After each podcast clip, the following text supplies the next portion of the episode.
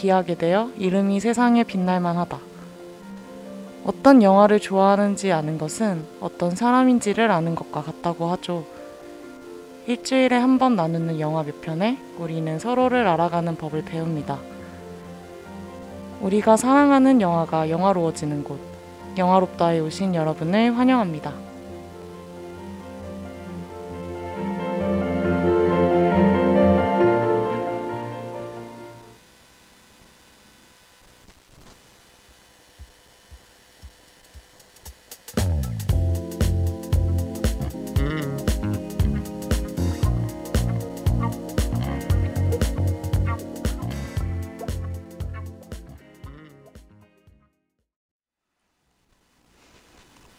안녕하세요. 안녕하세요. 영화롭다 DJ 제주? 후드입니다. 와. 첫 곡은 어떤 곡이었나요, 제주? 첫 곡은 Men I Trust라는 캐나다 밴드의 Morse Code라는 곡입니다. 제주가 늘 선곡을 하는 곡들을 보면 네. 굉장히 좀 월드 뮤직에 정통하다라는 느낌을 좀 받는데요. 이, 밴드는 어떻게 알게 되신 건가요? 꽤나 유명한 밴드예요. 아, 네, 아, 캐나다- 제가 알못이었군요. 네. 캐나다에서는 음. 어, 그래도 인디지만 조금 규모도 있고 우리나라로 팬 치면 어느 정도 입지? 혁오 같은 느낌? 아, 그 정도인가요? 네네네. 어, 정말 제가 알못이었군요. 네. 알겠습니다. 근데 뭐 캐나다의 음악까지 진출하긴 좀 쉽지 않나? 지금 좀 재수 없었나요? 아니요, 아니요, 괜찮습니다. 디폴트라 괜찮아요. 네. 아니 저도 저도 모르고 있다가 음. 어 술집에서 이 노래가 나와가지고 아, 찾아왔는데 너무 풍류, 좋아가지고 풍류를 좋아하시다 보니까 네네네. 떨어질 수가 없군요. 네 그래서 이제 찾아보다가 어, 굉장히 느낌이 좋더라고요. 네, 음악도 되게 잘하고 그래서 좋아하게 된 밴드입니다. 네. 네 그렇습니다. 네. 그럼 저희 방송 청취 방법 안내해 드릴까요 먼저? 본 방송의 경우 PC로 청취해 주시는 분들께서는 yirb.yonsei.ac.kr에서 우측 상단의 지금 바로 듣기 버튼을 클릭해 주시고 스마트폰으로 청취해 주시는 분들께서는 앱스토어, 플레이스토어에서 YIRB 앱을 다운로드 하신 후 이용 부탁드립니다.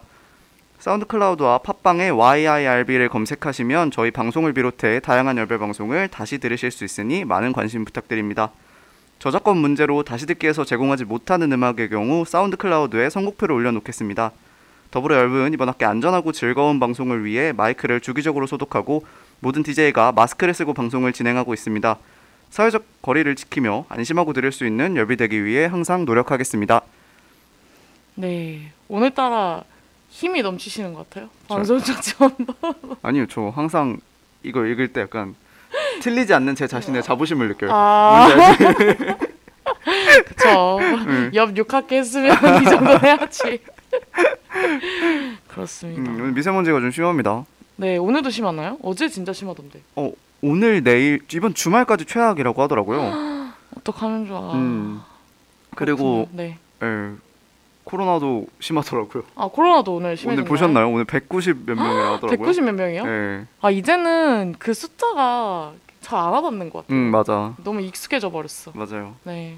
이렇게 코로나와 함께 살아가는 사람이 되었네요, 벌써. 네, 그래서 네, 그 네. 이번에 5단계로 개편을 했잖아요. 네, 그래서 네. 1.5단계 상향을 좀 한다고. 적극적으로 고려하고 있다라고 얘기를 하더라고요. 아, 그래서 네. 사실 근데 1단계랑 뭐 그렇게 달라지는 거는 많지 않은 것 같은데 그래도 음, 어, 뭐 190명이라 그러면 좀 위기감이 들잖아요. 맞죠? 그쵸. 음. 이제 곧 200명을 돌파할 것만 같은 그런 느낌이 드네요. 참, 참 잦아들 듯 잦아들 듯 하면서 좀처럼 잦아들지가 않습니다. 그래도 그렇네요. 음, 저번 주 영화관 한번 갔었는데 영화관은 또 사람들이 꽤 있더라고요. 어, 정말요? 음. 신촌에서 보셨나요? 네. 아, 그렇군요. 좀 뭐라고 하지? 어 이제 그 좌석간 띄어 그러니까 일행이 아닌 사람하고는 띄, 떼어 왔는데 네. 일행끼리는 이제 붙어 앉을 수 있게 아, 진짜요? 네 좌석 매표를 아. 해주더라고요. 아마 1단계가 적용이 돼서 그런 것 같은데요. 영화관 오랜만에 가시니까 어떠셨어요? 맞아 좋죠. 그 꿀벌과 천둥 보러도 갔다 왔어. 아, 맞다. 코로나 시대에 이, 이 진짜 찐 영화인이시네요. 어, 그렇게 오랜만은 아닌데요. 어 그냥 좀 좀 그 뭔지 모를 불안감이 좀 있어요. 아무래도 음, 사실 영화관이 그 한 칸 떼어 앉게 할 때는 영화관만큼 안전한 곳이 없다 또 이런 얘기 하잖아요. 사람들이. 잘 안 왔으니까. 맞아요, 맞아요. 근데 또 막상 모이기 시작하면 영화관이 꽤 불안감을 주는 부분이 있는 것 같기도 해가지고 저 아무래도 집단으로 이렇게 음, 영화를 음. 보니까 그리고 또 뭐 먹잖아요. 또 네, 요즘에 먹어요? 먹더라고요. 아 그렇구나. 그 제가 그 꿀벌가천동 보러 갔을 때랑 이번 주에 갔을 때랑 되게 사뭇 느낌이 달랐어요. 어, 확실히 좀 더 메이저한 영화를 봐서 그런가? 메이저한 영화를 본 것도 본 거고 아무래도 제가 그 꿀벌가천동을 봤던 게 평일 오전 오후 아, 때 평일 낮 시간에 네네네. 되게 사람이 제일 없을 때잖아요 극장에 그렇다 보니까 좀 더 그런 면도 있는 것 같고요. 음 시간대를 잘 골라서 음. 영화를 즐기는 것으로 아 저도 영화관 좀 가고 싶은데 어, 이번 주에 꼭 가야지라는 생각으로 굳은 다짐을 했었는데 결국 실패하고 말았습니다. 그래서 새로 이번 새롭다도 후디의 네. 몫으로 돌아갔네요. 그 의무적으로 뭔가 영화관에 일주일에 한 번은 가야 할 것만 같은. 그러니까요. 어. 아, 근데 이제 진짜 또 개봉하는 게 너무 없더라고요. 음. 볼만한 게 너무 없어서 그, 그 얘기 했잖아요. 저희 12월에 조제가 개봉을 합니다. 아 맞아요. 이거 되게 핫한 소식이에요. 네, 저희가 영화롭다 1화에서 제가 그 조제 호랑이 그리고 물고기들이라는 영화를 소개를 해드렸었는데 그게 음. 한국판 리메이크로 개봉을 하더라고요. 근데 캐스팅이 어 제주랑 제가 얘기를 했지만 캐스팅이 너무 미스 캐스팅 보지 않아도 미스 캐스팅 같은 느낌? 아 근데 그 포스터도 너무 느낌이 좀 기묘하지 않았어요? 저는 음, 그냥 너무 조제를 정말 그 한 장면을 정말 딱 인종만 바꿔서 아 인종도 아니지만 그러니까 정말 사람의 국적만 바꿔서 옮겨놓은 것 같은 그러니까 굉장히 비슷한 느낌으로 포스터를 만들었는데 네. 아, 그, 아, 뭔가 조제 거부감이 들더라고요. 옷도 비슷해. 어 맞아 어. 옷이랑 심지어 그 집의 구조나 어. 뭔가 그 너저분한 그 모습이나 물론 뭐 그게 되게 핵심적인 요소긴 하니까 어. 어. 쩔수 없었겠지만 근데 아 네. 참 그렇습니다. 이게 조제 역으로 나오시는 분이 한지민 씨고 응. 남자 주인공 이름이 뭐였죠?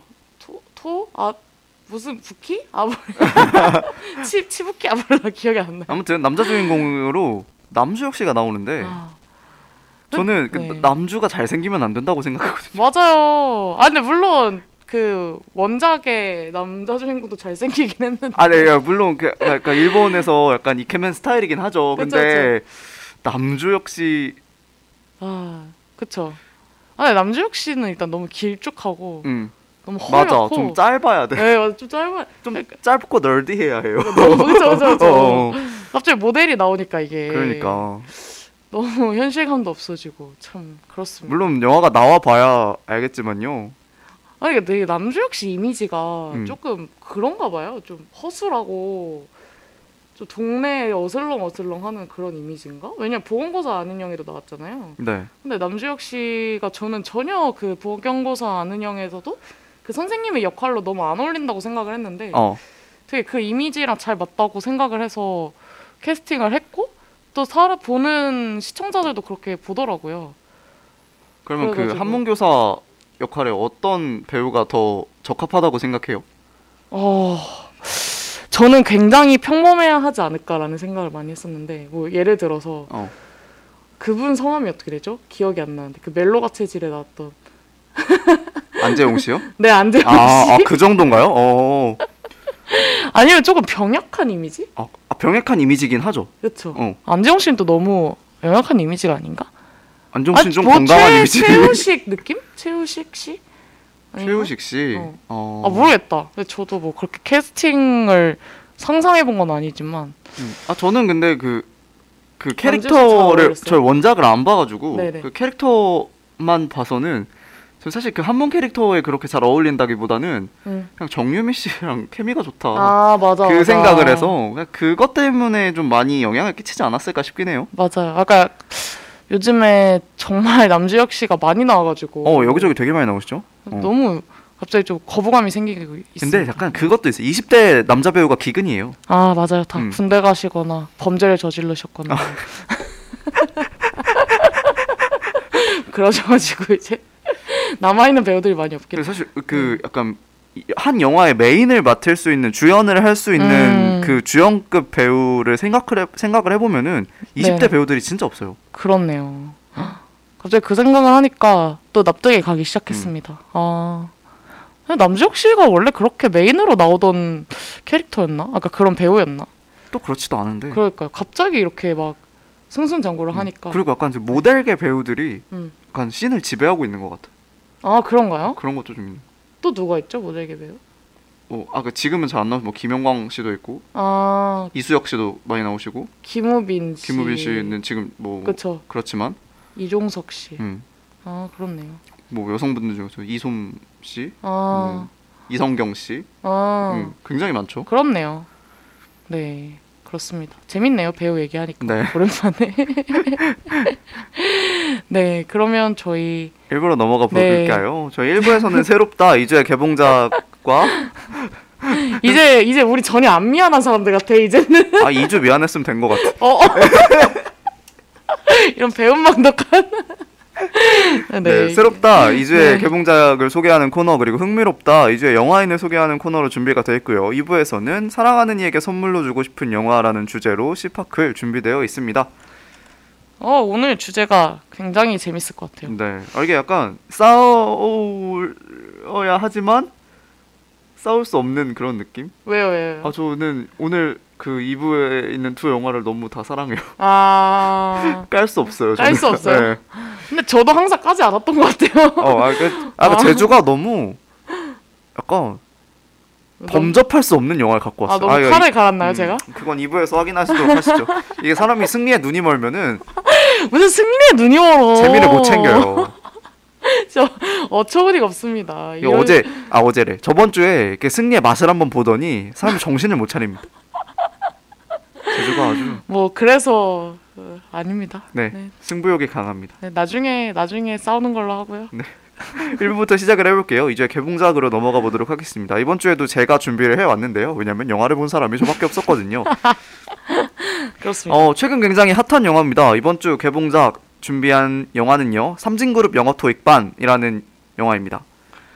어, 사실 국내 개봉은 네. 2020년 10월 21일 한 3주 정도 됐어요. 음, 어, 감독님은 이종필 감독님, 도리화가하고 푸른 소금을 연출했던 이종필 감독님이고요. 그 3일 전인 11월 10일 기준 누적 관객이 129만 8천 명 정도. 근데 총 제작비가 79억이래요, 이 영화가. 어, 그래서 근데 일반적으로 제작비 80억 정도의 상업 영화 손익분기점이 200만 명 안팎이라고 해요. 그래서 뭐 배우님들이 아 손익분기점만 넘었으면 좋겠다 이런 식으로 말씀을 어. 하시는 인터뷰를 봤는데 못 넘을 것 같습니다. 그러네요. 그래도 생각보다 많이 받네요. 저는. 아닌가? 어 그런가요? 아니 그 담보를 네. 담보를 180만인가 받더라고요. 미치겠다. 담보를요? 네. 와. 그 시기가 좀 무주공산이긴 했어요. 와, 근데 진짜 소리 없이 많이 받다. 음. 담보는. 그래서 좀 당황스러웠어요. 그 진짜 기록을 당황스럽다. 보고 아니 담보를 180만에 받다고 주변에서 본 사람이 아무도 없는데 와, 진짜 대박이다. 역시 그 먹혀서 그런 영화가 나오는 거예요. 그러니까요. 어. 저는 진짜 와 아직도 이런 수법을 쓰나? 그러니까 명절 때 딱 그런 가족 영화 하나 내놓고. 아, 이거 심파 좀 있고. 네, 정말 진짜 포스터만 봐도 그 모든 스토리가 머릿속에서 연상되잖아요. 네. 근데 정말 와 아직도 이런 영화가 먹히는군요. 역시 팔리니까 내놓는 거죠. 이게 소비자가 문제인데 소비자가 봐주면 안 되는데. 어, 저는 그, 그 느낌을, 아, 사실 이걸 뭐 비하하거나 그러려는 거 아니고 뭐 개인의 취향이 있는 거죠. 그쵸. 그렇긴 한데, 저는, 아, 이게 문제가 있다는 걸 처음 느낀 건 7번 방의 선물을 보면서 느꼈고, 그래요. 이거에 문제가 많다는 거는 신과 함께를 보면서 느꼈습니다. 아니, 그러니까 물론 그런 영화가 가지는 또 어떤 재미도 있고 어. 감동도 있는데. 그걸 다 봐요? 욕하면서 다 봅니다. 그렇죠. 어. 그런데 사실 이게 저는 뭔가 한국 영화사에 되게 큰 걸림돌인 것 같아요. 그러니까 어, 스펙트럼을 넓히고 뭔가 발전해 나가는 방향성이 맞아요, 맞아요. 조금 더 훨씬 더 제한되는 느낌? 그러니까 이런 게 한국에서 먹히니까 계속 그런 방향으로 흘러가는 그런 좀 흐름이 좀 아쉬운 것 같아요. 약간 진짜 불량식품 같은 느낌이죠. 네 네 맞아요. 음. 그냥 이게 약간, 그 조금 너무 무책임한 것 같아요. 그냥 어. 뭐 이런 거 좋아하니까 그냥 대충 이쯤에서 이런 거 넣어주고 약간 음. 이런 식의 영화 너무 너무 고민 없이 만드는 영화. 그러니까 한국 영화에 좀 다양성이 떨어진다라는 얘기가 점점 나오는 거는 이런 신파가 있는 영화 아니면 스릴러 일변도 그쵸. 맨날 형사 나오고. 어, 그러니까 알 수 없는 범죄물 네. 이런 거 있잖아요. 그쵸. 아니면 이제 건달 뭐 이런 거 나오고. 그런 거 그래도 좀 많이 줄어든 것 같아. 어, 그쵸. 옛날에는 진짜 워낙 많이 나오다 보니까 오히려 맞아요. 좀 퀄리티가 떨어지면 관객들이 더 빨리 안 알아채는. 느낌. 그쵸 느와르 이런 것들 맞아 맞아. 그 신세계 범죄 범죄의 전쟁, 전쟁. 그쯤 그, 해서 맞아요, 맞아요. 그 이후로 좀 그쵸. 아, 나 그- 신세계가 느와르로 약간 정점을 찍었던 것 예, 같긴 그래서 해요. 그 맞아요. 이후로 뭔가 아 이렇게 못 만들 거면 뭐, 내면 안 되겠다 이런 맞아요, 인식이 좀 맞아요. 바뀐 것 같다는 생각이 드는데 맞아요. 심판은 아직 지속되고 있습니다. 네. 네 어찌됐든. 네, 그래서 아, 네. 어. 아 이종필 감독님이 도리와가랑 푸른 소금 하신 분이구나. 네, 처음 네. 알았어요. 되게 신기하네. 아 근데 사실 감독님으로는 이런 작품들을 찍으셨는데 전에 그 배우로도 활동을 하셨더라고요. 아 진짜요? 네, 그래서, 어. 어, 이름들을 말만한 작품들도 조연이나 뭐 단역으로 나오시기도 어, 했었는데 네네. 네 그리고 주연은 고화성 씨, 이자영 역의 고하, 고화성 씨, 뭐 철국열차 괴물 뭐 이건 설명할 필요가 없을 것 같고요. 네네. 정윤아 역의 이솜 씨, 이솜 씨도 소공녀, 마담 뺑덕 이런 작품들이 나오셨었고 음. 신보람 역의 박혜수 씨, 박혜수 씨가 영화로는 주연이 뭐 스윙 키즈에 나오시긴 했지만 스윙 키즈가 굉장히 많기 때문에 그쵸. 예, 어좀 비중이 있는 주연으로는 거의 처음이라고 할 수 있겠는데요. 음. 그래서 이 세 분이 약간 트로이카 같은 느낌으로 출연을 하는 작품입니다. 줄거리 앞부분에 간단하게 설명을 해드릴게요. 어, 그 배경은 1995년이고요.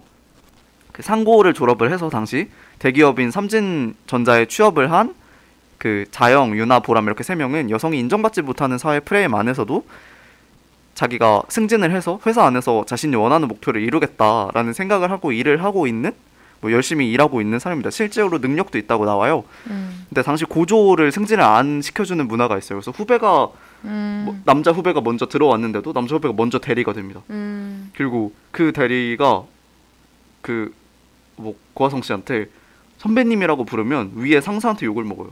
아 고화성이 선배인데도. 어 위- 위계 안 지키냐 이러면서 아. 네가 대리인데 왜 아. 평사원한테 선배님이라고 부르냐 이런 식으로. 그래서 당시 회사에서는 고졸 사원들에게 토익 600점을 넘는 사원을 대리로 승진시켜주겠다라는 음. 파격적인 인사 조치를 내걸었고, 그래서 회사 안에 강당에서 그 원어민 강사를 불러서 토익 점수를 위해 영어 수업을 받는 지금으로서는 상상할 수 없는 일이 벌어지게 됩니다. 그 와중에 업무로 내려간 지방에서 자영 고아성 씨가 그 지방 공장에서 폐수가 나오는 것을 목격을 하게 되고 음. 회사가 이를 감추고 있다는 사실을 발견해서 이를 밝혀내기 위한 조사를 시작하는 것이 어, 이 영화의 초기 스토리입니다. 어. 근데 이 영화가 사실 실화 기반이에요. 1991년에 두산전자의 낙동강 페놀 방류 사건 이걸로 인해서 대구 전체 인구의 70% 이상이 피해를 볼 정도로 페놀이라는 독극물이 그대로 낙동강에 방류가 되어서 네. 근데 낙동강이 그 대구 경북 시민의 식수로 쓰이는 강이잖아요. 그래서 네네. 거기 퍼지게 되면서 피부병, 뭐 기관지, 소화기 질환을 유발을 했던 사례가 있었습니다. 그래서 이 이걸 계기로 아마 두산이 환경 쪽에 있어서 음. 좀 엄청 많이 신경을 쓰기 시작했다라는 음. 긍정적인 메시지가 있지만 사실 당시에는 정부랑 손을 잡고 이거를 묻으려고 했어요. 네. 그래서 어, 뭐 물고기 떼죽음, 유산, 기형아 이런 문제가 심각을, 심각했음에도 불구하고 정부와 기업이 허위 보고서를 작성하고 사건을 은폐하려는데 신경을 썼는데 결국 국민들이 이거를 계기로 뭐 두산 제품 불매 운동을 시작을 하면서 그게 전국적으로 확산이 되면서 어, 현재는 공장이나 뭐 폐수 배출 이런 거에 대한 환경 기준을 정립하는 계기가 되었다고 합니다. 음. 그거를 배경으로 하고 있는 영화고요. 사실 어, 이 영화가 나오기 전부터 얘기가 좀 많았습니다. 그 여성 배우들이 주연을 하고 있는 영화들의 경우에는 작품성과는 관계없는 비난을 받는 경우가 종종 있잖아요. 그쵸. 좀뭐 그냥 소위 말하면 페미코인에 탑승을 하려고 한다. 그쵸. 어, 페미니즘에 편승해서 이익을 보려는 영화라는 프레임으로 묶어서 이전에 는 대표적으로 걸캅스가 음. 감내야 했던 그 조롱을 그대로 이어가는 경우가 제가 이 영화를 검색하면서 정말 많이 봤는데요. 아 정말요? 음, 좀 있었어요. 그래서 어. 아 페미코인 뻔하다 뭐 이런 아. 그런 거 많잖아요. 그래서 사실 걸캅스고 이 영화하고 그러한 비난을 하는 사람들은 영화를 보지 않는 사람들이거든요. 그쵸. 영화를 볼 생각도 하지 않는 사람들이 뭐 아 이건 보나 마나 뻔하니까 안 본다. 약간 이런 마인드인데 그쵸. 음.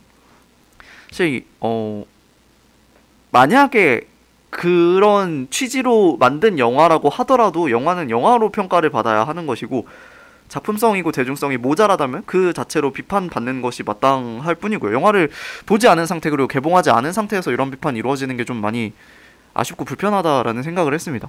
음. 근데 사실 그걸 차치하더라도 분명한 사실은 기존의 남성 배우들이 차지했던 스크린에 그 형식 그대로 그냥 그 프레임 그대로 성별만 바꿔서 여성 배우들이 등장하는 영화들이 네. 그냥 관객으로서 관객 한 명으로서 보기에 신선하다라는 느낌을 받는다는 거예요. 그쵸.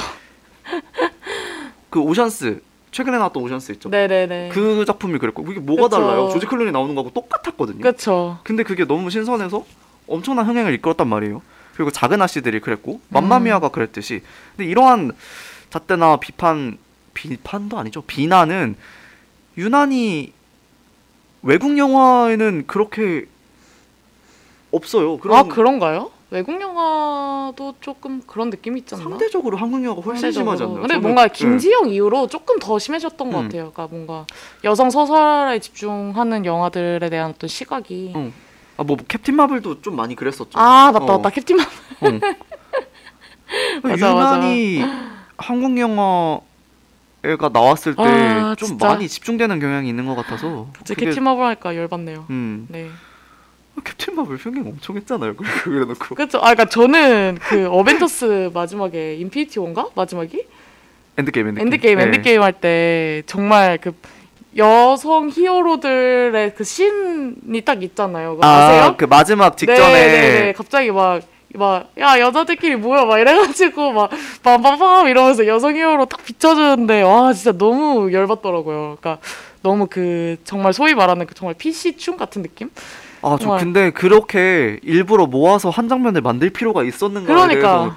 너무 PC를 위한 어, PC였어요. 그러니까. 그래서 뭔가 기분이, 네. 깊은 생각을 하고 나서 맞아요, 만든 맞아요. 장면이 아니라 그냥 어떻게든 우리는 PC한 이미지를 네. 주겠다라는 걸 기반으로 억지로 장면 여기저기에 있는 그러니까. 여성 여자를 끌어모아 가지고 한 장면을 만들었다는 게 그러니까 넷플릭스에서 막, 막 두세 명 주인공 나오면 꼭한 명 흑인 넣는 것처럼 어, 어, 어, 그런 느낌이죠. 정말 그런 느낌의 PC를 어떤 실현하려고 되게 이게 약간 애쓴다? 다양성이라는 게 네네 구색 맞추기가 되면 안 된다고 생각을 하거든요. 그러니까요 이게 좀 진지하게 받아들일 그, 그러니까 그 문제에 대해서 좀 깊이 생각하지 못하고 맞아요 그냥 진짜 아뭐 뭐 하얀 돌 있으면 까만 돌도 있어 이런 느낌이 그쵸 그쵸 그래서 참 그런 게 좀 콘텐츠적으로 요즘 많이 나타나는 것 같아서 좀 아쉽습니다. 네. 그래서 네 근데 극 중에서 이 세 주연 을 맡으신 배우분들의 연기는 그러니까 능력이 있으나 사회적 장벽으로 인해 당시 95년도니까요. 네. 그 너머에 도달하지 못하는 인물로 그려지는데요. 그러니까 정말 많이 나- 그 당시에 저희는 물론 겪지는 못했죠. 저희가 태어나기도 전이니까. 그쵸. 네, 자연스럽게 차별이 자행되던 해당 시기의 모습을 보고 있으면은 정말 이랬던 때가 있나 싶은데 이것이 불과 30년 정도 전이거든요. 그쵸. 지금도 뭐 대놓고는 못하지만 공공연하게 행해지는 차별이 분명히 존재하고 유리천장도 존재하고 하다 보니까 앞으로도 개선되어야 할 바가 참 많다고 느끼고요. 근데 조금 아쉬웠던 거는 그 서사 자체는 굉장히 반전도 있고 재밌습니다. 근데 인물들의 캐릭터가 좀 입체적이지가 못해요. 음. 제주 입체적인 거 좋아하잖아요. 그쵸. 근데 고화성 씨는 정의감이 넘치고 이솜 씨는 아. 간지고 박혜수 씨는 4차원이다. 이거를 아, 처음부터 끝까지 쭉 유지를 합니다. 아. 그쵸. 근데 뭐또 사람이 음. 그래도 뭐 바뀌진 않으니까요. 네, 그래서 그게 좀 아 이게 좀 뭐 이게 바뀌는 것도 좀 이런 영화에선 이상하다고 생각이 들기도 하지만 좀 영화의 플롯이나 완성도 음. 측면에서는 높은 점수를 주고 싶어요. 아, 잘 만들었습니다. 어 진짜요? 네. 뭔가 어, 얘기를 듣다 보니까 되게 만화 같을 것 같아요. 어, 약간. 애니메이션 같을 것 같은 느낌? 기대했던 것보다 훨씬 재밌고요. 어. 어, 그 사실 좀 어떻게 엔딩이 끝날지는 이것만 들으셔도 보이실 것 같아서 네. 네. 뭐 여러분이 생각하시는 대로 끝이 나긴 하지만 네네. 응. 그쵸. 다 대리 달고 뭐 이렇게. 아, 예, 예. 뭐, 뭐 그렇게 되는데. 근데 사실 이게 보면서 느꼈던 게 95년도잖아요 배경이 네네. 실제 실사건은 91년이지만 95년도를 배경으로 만들어지고 있는데 이게 95년도 이거 사건 터지고 나서 네. 막 6개월 후 막 이런 식으로 넘어가는데 음. 아, 좀 그냥 생각을 하기에 네. 그뭐 1년 있다 IMF 터지면은 이 사람들 다 잘리는 거 아니야? 맞네. 그런 또 생각이 IMF 들어서 IMF라는 그아 설이. 이게 되게 마음이 아팠어요. 그쵸. 음, 그렇습니다. 그렇네요. 그때 이제 저희 돌반지도 같이 팔려 나갔었다. 네, 맞아요. 아 근데 되게 기억도 안 하지 않지만요. 어. 어, 근데 되게 많은 걸 담은 영화네요, 생각보다. 저는 되게 그, 정말 90년대 여성들이 겪었던 어떤 그런 정말 아까 말했던 유리 천장 같은 거에 초점을 맞췄다고 생각을 하는데 또 음. 이렇게 실화 바탕으로 한 영화인지도 몰랐고 음. 환경 문제도 다루고 음. 되게 신기하네요. 음. 네, 그래서 어 실은 되게 말도 안 된다고 생각을 하는 장면들이 있었어요. 왜냐면 보고서를 쓰는데 자기 이름으로 못 올려요. 그래서 여자여서? 예. 그래서 위에 대리 후배의 이름으로 올리고 네네. 근데 심지어 그 상사도 알고 있어. 어... 얘가 쓴 거. 얘가 쓴 어, 거를 그런 느낌. 진짜 더럽다 더러워. 근데 저도 90년대에 이제 일했던 분들의 이야기를 들으면 뭐 예를 들어서 창가에 볕이 잘 들고 음. 되게 쾌적하고 환풍이 잘 되는 곳은 다 남자들이 앉고 여자들은 복사기 옆이라든지 음. 그러니까 되게 먼지가 많이 날리고 뭔가 그런 자리에만 여자를 할당을 해줬대요. 근데 그런 거, 그러니까 사소한 자리부터도 그런 배치가 정말 되게 차별적으로 이루어졌고 그것도 그렇고요. 네, 여기서 복장 같은 것도 그렇고 고졸대졸 차이도 엄청나게 크게 강조를 하는데 어... 고졸 사원들은 유니폼을 입고요. 어. 대졸 사원들은 사복을 입어요. 어머 이거 진짜 심하다. 그리고 아침에 고졸 사원들이 모여서 다 같이 뭘 고졸 여사원들이 모여서 네. 다 같이 뭘 하냐면 커피? 커피 아그뭐뭐 커피 믹스 프림 이거 비율 맞춰 가지고 다 커스터마이징해서 진짜 그런데 사실 저는 뭐 정말 이런 문제들이 여전히 정말 일어나고 있으니 음 그러니까요. 그렇네요. 참 그렇네요. 뭐 사회적으로 참 시의적절한 영화기도 하고 네. 되게 재미 진짜 재밌다고 하더라고요 사람들이. 아, 네. 저도 꼭 보고 싶더라고요. 어, 어, 사실 손익분기점이 평소 시기였다면 당연히 넘겼을 영화라고 음. 생각을 하고요. 그 정도 어, 저는 뭐한 4, 500만 원조리까지도 볼 수 있는 영화라고 생각을 하는데 음. 시기가 안 좋죠. 그렇네요. 응. 그래도 뭐 롱런하는 영화 됐으면 좋겠네요. 네. 계속 지금 사실 지금 뭐 극장에- 내리 내리기가 좀 애매한 타이밍이라. 네. 그러니까요. 네. 그렇네요. 그렇습니다. 네. 저도 저희는, 네. 보도록 하겠습니다. 네, 꼭 보고 오세요. 네. 여기까지 얘기를 해보고요. 네. 어, 준비한 노래는 김현철의 왜 그래라는 곡이에요. 왜이 네. 곡을 선곡을 했냐면 그 이세 배우님이 그 유스케에 나오셨어요. 네 맞아요. 보셨나요? 네 저 봤어요. 어, 거기 나오셔서 이 세 분이 이 노래를 같이 부르셨는데 그 영상도 찾아보시면 좋을 것 같아서 이 곡을 선곡을 했습니다. 아 너무 귀엽더라고요. 그 유튜브 댓글에 네. 셋이서 회식해서 회식하고 셋이서만 노래방 가가지고, 어, 어. 한 2, 3차 때 취해가지고 부르는 것 같다고. 막 그리고 선생님 같다라는 얘기도 있고 막.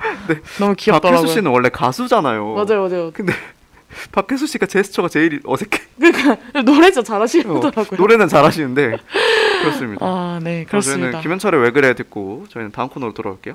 네.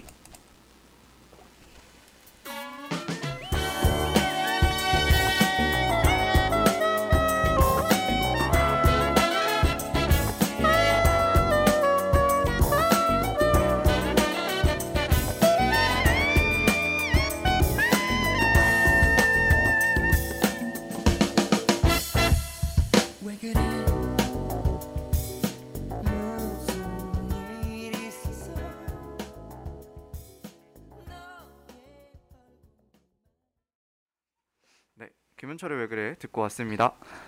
네. 정말 왜 그런지 알 수 없네요. 네, 그럼 두 번째 코너로 넘어가 보겠습니다. 두 번째 코너는 흥미롭다로 2주의 영화인을 소개하는 코너인데요. 네, 아, 정말, 정말 흥미롭네요. 정말 2주의 영화인 고르는 거 너무 쉽지 않은 것 같아요. 저 진짜 매주 머리를 쥐어 뜯으면서 내가 왜 영화관을 안 가서 이 고생을 하고 있나. 아, 저는 이거 생각을 할 때 그냥 별 생각 안 했거든요. 그냥 아 뭐 좋아하는 배우 들고 오면 되지 생각을 했는데 제주가 너무 시성에 목숨을 네. 걸어요. 아 근데 아 진짜 이, 아 그럴 걸 그랬나 보다. 어. 저는 그냥 근데 사실 제가 막 선호하는 배우도 많이 없거든요. 그래서 저는 영화를 좋아하지 막 배우의 팬은 또 아니어가지고 어, 아, 뭐 아, 뭐 좋아하는 배우 없어요? 좋아하는 배우 케이트 블런쳇? 케이트 블란체. 네, 그뭐 그럼 또 의미가 있네요. 그, 아. 아 그렇네요. 네. 네. 그렇습니다. 아 모르겠어요. 좋아하는 영화인이 뭐 그렇게 딱히 많이 없어서 음. 어쨌든 이제 그래도 나름 시기를 생각하고 막 그래서 저희가 막 할리우드 리포트 막 이런 거 다 뒤지고 그럽니다. 아 이걸 위해서요? 네, 그래서 그런 거 치곤 너무 너무 협 너무 소소하게 준비해 오는데. 근데 요즘에 정말 어. 영화계가 죽어 있어가지고 어. 네, 네, 네. 변명은 여기까지 하고요. 뚜님이 시의성 중요하죠라고 네, 해주셨어요. 감사합니다. 아, 저의 편이 되어줘서 감사하고요. 네, 어쨌든 간에 오늘의 영화인은 레오나드로 디카프리오입니다. 네. 아, 근데 사실 이분을 준비하면서 뭐 소소한 이유로 준비하긴 했지만 네. 그래도 참 영화계의 거물 아니겠습니까? 그렇죠, 그렇죠. 그래서 한 번쯤은 다뤄야 될 분인가 싶기도 하고 뭐 그래서 그냥 한번 가져와 봤고요. 네. 이거 써주신 대로 읽어야죠. 네. 네, 11월 11일은 어, 레오나르도 디카프리오의 생일입니다. 네. 그래서 만 46세 생일을 맞아서 뭐 어, 이 시대 최고의 섹시 가이다 이런 극찬을 받으면서 행복한 생일 파티를 보내셨다고 해요. 그래서 네 이틀 전이죠. 입금 전이요, 입금 후요. 네? 아 입금 입금 전이더라고요. 요즘 몸아 상태가. 그렇군요. 그래서 또 막 디카프리오 이름 치자마자 막 이미지에 다 이제 그 뚱, 뚱카프리오 어. 사진이 열심히 즐기고 계시더라고요. 음. 네. 그래서 어쨌든 간에 이렇게 이분을 찾다 보니까 이렇게 다 가진 인간을 생일이라고 2주의 영화인으로 꼽아야 하나. 자괴감이 참 많이 아 들었지만. 이게 옛날에는 네. 아 그래도 오스카는 없다 이러고 놀랄 수 있었는데 그러니까. 이제 그것도 안 돼가지고요. 그쵸. 네, 여튼 그렇다고 합니다. 어. 네, 그래서 네 디카프리오는 미국의 영화 배우이자 환경 운동가고요. 90년대부터 지금까지 우리 시대 할리우드를 대표하는 인물로 가장 먼저 손꼽힐, 만, 손꼽힐 만한 전설적인 배우들 중 한 명이죠. 진짜 좀 3대 배우? 그쵸. 톰 크루즈, 브래드. 피트. 네. 그러니까 진짜 저가 저희가 이제 커오면서 디카프리오도 어떻게 보면 아저씨가 되었잖아요. 그렇죠, 그렇죠. 뭔가 사실 그, 그의- 그 초기 뭐 타이타닉 아니면 뭐 그쵸. 로미오 줄리엣? 응, 로미오 네. 줄리엣. 저 로미오 줄리엣 사실 못 봤는데 응. 그 제가 어렸을 때 외갓집에 가면은 외삼촌 방에 네네. 로미오와 줄리엣 그 포스터도 아니에요. 엄청 큰 뭐라고 하죠? 그거? 커튼? 족자? 약간 이런 느낌의 아, 엄청 큰 게 걸려 있었어요 방에. 그래서 저는 그 영화가 뭔지 몰라서 네네. 그 스티커 만 보고 이게 무슨 영화지 했었는데 나중에 알고 보니까 음. 로미오와 줄리엣이더라고요. 맞아요. 네, 어찌됐든. 음. 네, 그렇습니다. 그래서 이제 디카프리오는 뭐 되게 자주 언급되는 연기력이나 외모를 넘어서 할리우드라는 산업 시장 자체에 어마어마한 영향력을 행사하는 인물들 중 한 명이라고 해요. 네. 그래서 현재 세계 연예계에 가장 큰 영향을 행사하는 인물 등 인물들 중 하나라고 보아도 될 정도라고 합니다. 그래서 그렇죠. 뭐 정말 뭐 사실 저 연예계의 어떤 상황을 저도 잘 모르고 특히 또 미국 할리우드 영화계의 어떤 그 연예계 그 스타들의 삶을 제가 잘 모르긴 하지만 정말 디카프리오가 뭐 감독이나 아니면 그 영화 crew를 꾸리는 데 있어서도 입김을 되게 많이 행사를 한다고 해요. 그래서 음, 참뭐 뜨고 싶으면 디카프리오한테 잘 보여야 된다. 뭐 이런 얘기도 많이 돈다고 합니다. 네. 참 그 할리우드 꽃미남의 대표적인 아이콘이었고 또 특히 Total, Total Eclipse, 로미오와 줄리엣, 타이타닉으로 이어지는 전성기 때는 역사에 기록될 만한 꽃미남으로 여겨졌다고 해요. 근데 저도 이거 찾아보면서 또 과거 짤들, 밈들 막 이런 거 찾아봤는데 어. 진짜 잘생기긴 했더라고요. 그렇죠. 정말 정말 어떻게 이런 애가 저렇게 컸지? 막 이런 생각이 들 정도로. 아니 근데 사실 저는 디카프리오의 이제 그 이제 뭐 4, 50대 모습을 더 많이 봤거든요. 어, 그렇, 그쵸, 그렇죠. 이제 저희 저희한테 세대는 그럴 수밖에 없죠. 그런 어. 모습이 더 익숙하잖아요. 근데 어. 그렇게 보면 또뭐그이 사람이 그 정도의 꽃미남인가 싶은 그런 생각이 들기도 해요. 저는. 그렇죠. 어, 저, 제가 제일 기억에 남는 건 셔터 아일랜드 아 Shutter Island 그런 느낌의 디카프리오가 제일 생각이 아니 Revenant. Revenant. 그래서 조금 늘 힘들어 보이는. 맞아. 저는 저 Wolf of Wall Street가 어. 보이는데 아 또- 가장 뭔가 고착한 왜- 왜냐면 위대한 개츠비 이제 어, 이어지면서 약간 맞아요, 또 그런 맞아요, 맞아요. 뭔가 뭔가 탕아 같은 그런 느낌 음. 있잖아요. 근데 참 그 근데 그런 모습도 그냥 그냥 돈 많고 그냥 끼부리는 아저씨 같지. 네. 아, 엄청 진짜 잘생겼다 이런 생각은 안 네. 되죠. 네, 오히려 저는 브래드 피트가 훨씬 더 매력적인 느낌? 음. 뭔가 마스크는 그런 느낌인데 참 잘 모르겠네요. 어쨌든 간에 뭐, 뭐 리즈 한정이라고 네, 하자면 네. 근데 진짜 로미오와 줄리엣 타이타닉 이때는 정말 뭐 빚어놓은 것 같은 인형이 살아 움직이는 것 같은. 저도 그냥 헐리우드를 네. 전체적으로 생각을 했을 때 제가 봤던 배우들 중에 남자는 디카프리오가 그때 제일 잘생겼던 것 같고요. 저 여성 배우는 올리비아 스. 아 맞아 그냥 맞아. 어, 뭔가 부정을 할 수가 없어요. 이거는. 맞아요 맞아요 음, 맞아요 그런 것 같아요. 그 타이타닉 할 때 그래서 그 디카프리오가 케이트 블란쳇을 엄청 싫어했대요. 못생겼다고. 특히 나보다 못생긴 사람이랑 사랑에 빠지는 연기를 할 수가 있냐 막 이러면서 엄청 그럼 그럼 누가 누가 그 시대 아니 거울 그 보고 해야 돼요? 뭐 아니 근데 사실 뭐 케이트 블란쳇이 막그 케이트 블란쳇도 막 엄청 화려한 외모는 아니잖아요. 아 그렇죠. 그런데 막 그렇게 해서 둘이 사이가 되게 안 좋았대요. 또 음. 얼마나 얼마나 어, 마상이에요 그게. 그러니까. 나한테 어, 내가 나름 여배우인데 그러니까 나한테 못생겼다고. 네 그랬다고 합니다. 네. 제가 그렇게 꽃미남 인 배우고요. 아역으로 성공했지만 어, 보통 이제 할리우드에서 아역으로 성공하면 되게 뭔가 사라지는 스타들이 참 많잖아요. 맥컬리 컬킨이요? 아, 네, 약간 그런 느낌으로. 응. 근데 되게 안주하지 않고 자신의 이미지를 계속 깨려고 끊임없이 도전하고 쉬지 않고 이래서 음. 정말 다자광이기도 하고요. 연기 스펙트럼도 넓다라는 음.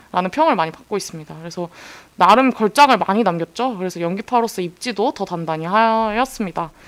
근데 또 저는 몰랐는데 디카프리오가 환경보호에도 앞장서서 목소리를 내고 있는 환경 운동가더라고요. 음. 이거 진짜 전 깜짝 놀랐어요. 아 무슨 수상 소감 할 때마다 그런 얘기해요. 어, 진짜요? 기후 변화가 어쩌고 어, 그런 얘기 되게 많이 하더라고요. 저는 디카프리오에 별로 관심이 없었어서 그랬는지 음. 모르고 있었는데 또 최근에 미국 대선에서 파리 기후 협약 재가입을 공약한 바이든 후보를 지지했다는 네, 이런 TMI를 제가 어, 이에 관련된 사안에. 대해서는 이번 주 그것이 듣고 싶다를 아, 확인하시면 저희가 미 대선 특집을 했거든요. 아 그랬군요. 네.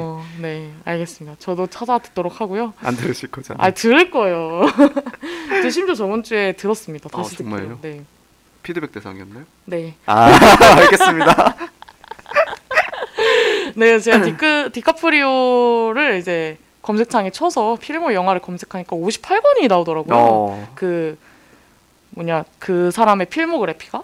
그래서 Revenant에서 아카데미를 타서 이제 원래 디카프리오가 아카데미만을 그렇죠. 계속 고배를 먹었던 걸로 네, 참 유명했는데 그래서 정말 Revenant 탔을 때 엄청 그 디카프리오의 그 기쁨 드디어 몇- 내가 몇- 해냈다라는 사수인가 하지 않았어요? 네 거의 그래서 엄청 조롱으로 약간 네. 사람들이 이렇게 조롱의 대상으로 막 얘기도 하고 그랬었는데 진짜 관련 밈이 많더라고요 아카데미와 관련된 그래서 되게 재밌 재밌더라고요 그래서 참 정말 이렇게 아카데미까지 타서 정말 이 사람의 인생은 정말 더 완벽해졌다라는 생각이 들더라고요.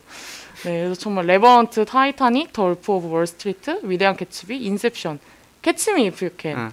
Iron Mask, 로미오와 줄리엣, Total Eclipse 등등 정말 유명하고 또 작품성도 좋은 영화에 많이 출연을 하셨고요. 저는 개인적으로 제일 재밌었던 건 Revolutionary Road였어요. 그러니까 이거 혹시 보셨어요? 아니요 못 봤어요. 아 이거 되게 그 부부의 어떤 갈등을 다루면서 아 정말요? 제목은 별로 안 그래 보이는데. 네 Revolution 그러니까 둘이 되게 사이가 좋은 부부였는데 음. 심지어 이 영화가 되게 조명을 받았던 게 케이트 블란쳇과의 다시 또 한번 만나가지고 음. 둘이 이제 중년이 돼서 명연기를 펼쳤어요. 음. 그래서 너무 그런 모습을 보는 것도 새롭고 둘 다 연기가 진짜 와 정말 막걸리 같은 느낌? 아 옛날엔 타이타닉에서는 약간 칵테일 같은 느낌이었다면 진짜 이 영화에서는 구수하면서도 진득한 그런 연기를 볼 수가 있어서 너무 재밌고요. 굉장한 표현이네요. 네. 그래서 뭐 참 저는 이 영화가 되게 플롯도 너무 재밌었고 음. 뭔가 두 사람의 그 엄청난 다른 사람이거든요. 한 사람은 굉장히 현실적이고 한 사람은 어. 굉장히 이상적인데 둘이 만나서 되게 충돌하고 갈등하는 그 모든 장면을 너무 짜임새 있게 잘 담아냈어요. 그래서 어, 네. 참 재밌는 영화. 뭔가 결혼 이야기 보셨나요? 그런 얘기 봤죠. 네 그런 느낌인데 조금은 또 다른 어쨌든 굉장히 재밌었던 연기도 너무 좋고요. 네 그래서 추천하는 영화이고요. 네. 그것도 TMI 하나를 또 말씀드리자면 11월 12일부터 25일까지 전국 CGV 영화관에서 디카프리오 출연작 다섯 편을 재상영한다고 합니다. 그래서 로미오와 줄리엣, CJ 직원이신가요? 레볼루셔너리 로드, CJ 직원은 희망하시나요? 바스켓볼 다이어리, 레버넌트, 셔터 아일랜드 이렇게 다섯 편을 네 재상영을 한다고 하니까 네. 여러분들 디카프리오 생일인 겸 한번 영화를 보셔도 좋을 것 같습니다. 네. 아 진짜 이거를 제가 준비하면서 디카프리오로 하루만 살아보고 싶다는 생각을 했어요. 정말 음, 그 디카프리오가 변하지 않는 여자 취향으로 유명하잖아요. 그러니까 디카프리오는 늙어가는데 여자친구는 항상 그대로야. 그 금발의, 금발의- 백인 20대 여성. 어, 네. 정말 약간 생긴 것도 비슷하고 어. 그래서 참 아, 저런 인생을 사는 건 어떨까라는 생각을 하면서 어, 아마 그분은 죽을 때까지 그럴 것 같아. 그러니까 진짜 재수 없으면서도 참 부럽다는 생각을 많이 했고요. 네. 네, 그럼 곡 하나 듣고 저희 파이트 클럽으로 돌아오겠습니다. 어, 이거는 그냥 사실 디카프리오와 관련된 음악을 틀고 싶었는데 떠오르는 음악이 하나밖에 없더라고요. 셀린 디온의 My Heart Will Go On 듣고 다시 돌아올게요.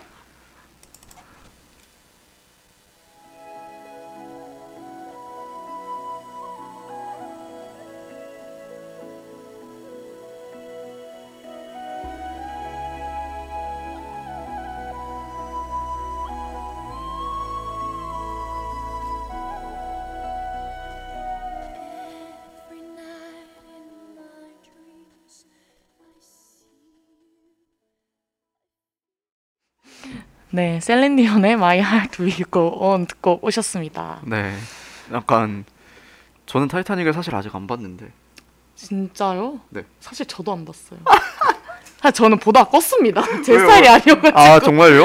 그 거기 그 장면까지 봤던 것 같아요. 그 디카프리오가 아니 아니요 케이트 아, 블란체 그거 못 봤어요? 아직? 그거 거기까지 못 봤어요? 네. 그림 그림 그려주는 아. 저는 뭐 그 선실에서 아직 그 충돌 전 아. 그냥 보- 그럼 보다가 그, 그 갔어요, 장면은 사실. 못 봤겠네요. 네. 그 장면. 네네 그 장면 못 봤죠. 어. 이 노래가 나오는 그 장면을 못 봤습니다. 저도 너무 사실 안 봤지만 본 것 같아가지고. 그쵸. 어, 너무 많이 노출이 돼가지고 음. 네 그렇습니다. 그런 영화들은 그 손이 잘 안 가더라고요. 네. 아 이제 다음에 영화인 소개할 때는 진짜 제가 좋아하는 영화인을 들고 와야겠어요. 이게 마음이 담겨야지 조금 더 설득력도 있고. 아니 얘기 실컷 잘해놓고 뭐 디카프리오 주간까지 소개해놓고 왜 그렇게 얘기하면 어떡해요? 네 여러분 꼭 CGV 방문하시고요. 이걸 저희 2부 시네마 파이트 클럽 시파클 시작해 보도록 하겠습니다. 오늘의 주제는 뭔가요? 오늘의 주제는 사랑하는 이에게 선물로 주고 싶은 영화입니다. 네, 제가 주제를 말씀을 드렸는데 네. 이게 사실 좀 저희가 장르적으로 많이 갔는데 장르적으로 별로 안 가고 싶었어요. 음 맞아요. 음, 장르적으로 가면 뻔해진다는 느낌을 좀 받아가지고. 그쵸. 음. 맞아요. 그러니까 다음 주제는 이제 제가 정해야 되는 건가요? 네, 아 너무 힘드네요. 벌써 폭탄 돌리기입니다. 벌써부터 찔끔찔끔 네 땀이 나고 있는데요. 네. 어쨌든 간에 오늘 근데 선물로 주고 싶은 영화를 왜 하신 거예요? 어 조를 하고 싶어서. 아 선성 선선 영화 네, 후선 영화 후 주제. 선 영화 후 네. 주제. 아 알겠습니다. 그게 피- 그 주도권을 가진 사람의 강점 아닐까요? 아 지- 진짜요? 저는 원래 주제를 먼저 생각했던 것 같은데 보통 음, 그렇구나. 알겠습니다. 네. 아 조가 전 사실 처음이에요. 후디가 소개하는 영화 중에서 제가 모르는 영화가 처음이에요. 어 다행이네요. 네, 그래서 약간 좀 떨립니다. 네, 소개해 주시죠. 네 제가 오늘 어 들고 온 영화는 조라는 영화고요. 2018년 영화입니다. 한국 개봉은 2019년 7월. 누적 관객 수는 1.7만 명, 17,000명. 망했단 얘기죠. 감독은 드레이크 도리머스, 라이크 크레이지를 연출한 감독이고요. 어, 저이 감독 진짜 좋아해요. 네, 주연은 정말 유명한 배우들이 함께 했는데 레아 세이두, 조 역의 레아 세이두 음, 뭐 유명하죠. 그쵸. 그 가장 따뜻한 색 블루, 더 랍스터 007에서 본드걸 역할도 맡았고요. 음, 그리고 이완 맥그리거, 콜 역의 이완 맥그리거 뭐 이 배우도 뭐 다 따로 설명할 필요가 없죠. 그쵸. 엄청난 다작을 하는 배우고요. 스타워즈, 뭐 빅피쉬, 아일랜드, 물랑루즈 이런 작품들에 출연을 했던 두 배우가 주연을 맡고 있습니다. 어, 줄거리를 간단하게 설명을 해드릴게요. 조는 현재 사랑하고 있는 커플들이 연애에 성공할 그러니까 최종적으로 함께할 확률을 예측해주는 관계 연구소에서 일하고 있습니다. 어 그러면서 그 관계를 보러 오는 커플들한테 이야기를 해요. 그 수치는 거짓말을 하지 않습니다. 검증률이 90% 이상이에요. 하지만 미래가 컴퓨터 안에 있는 건 아니에요. 여러분 안에 있죠. 라고 얘기를 하는 거예요. 그러니까 뭐 수치가 틀릴 가능성도 충분히 존재를 하지만 어느 정도 음. 신빙성이 있다. 이런 얘기를 하는 거예요. 그러니까 더 나은 관계를 위한 삶의 개선이 이 연구소의 목표고요. 그래서 그 관계를 위한 AI 로봇 정말 사람하고 정말 유사한 음. AI 로봇을 개발하고 그 사랑을 느끼게 하는 제약 관련 사업도 동시에 진행을 하고 있어요. 그래서 이 연구소에서 나오는 베니솔이라는 약이 있는데 네.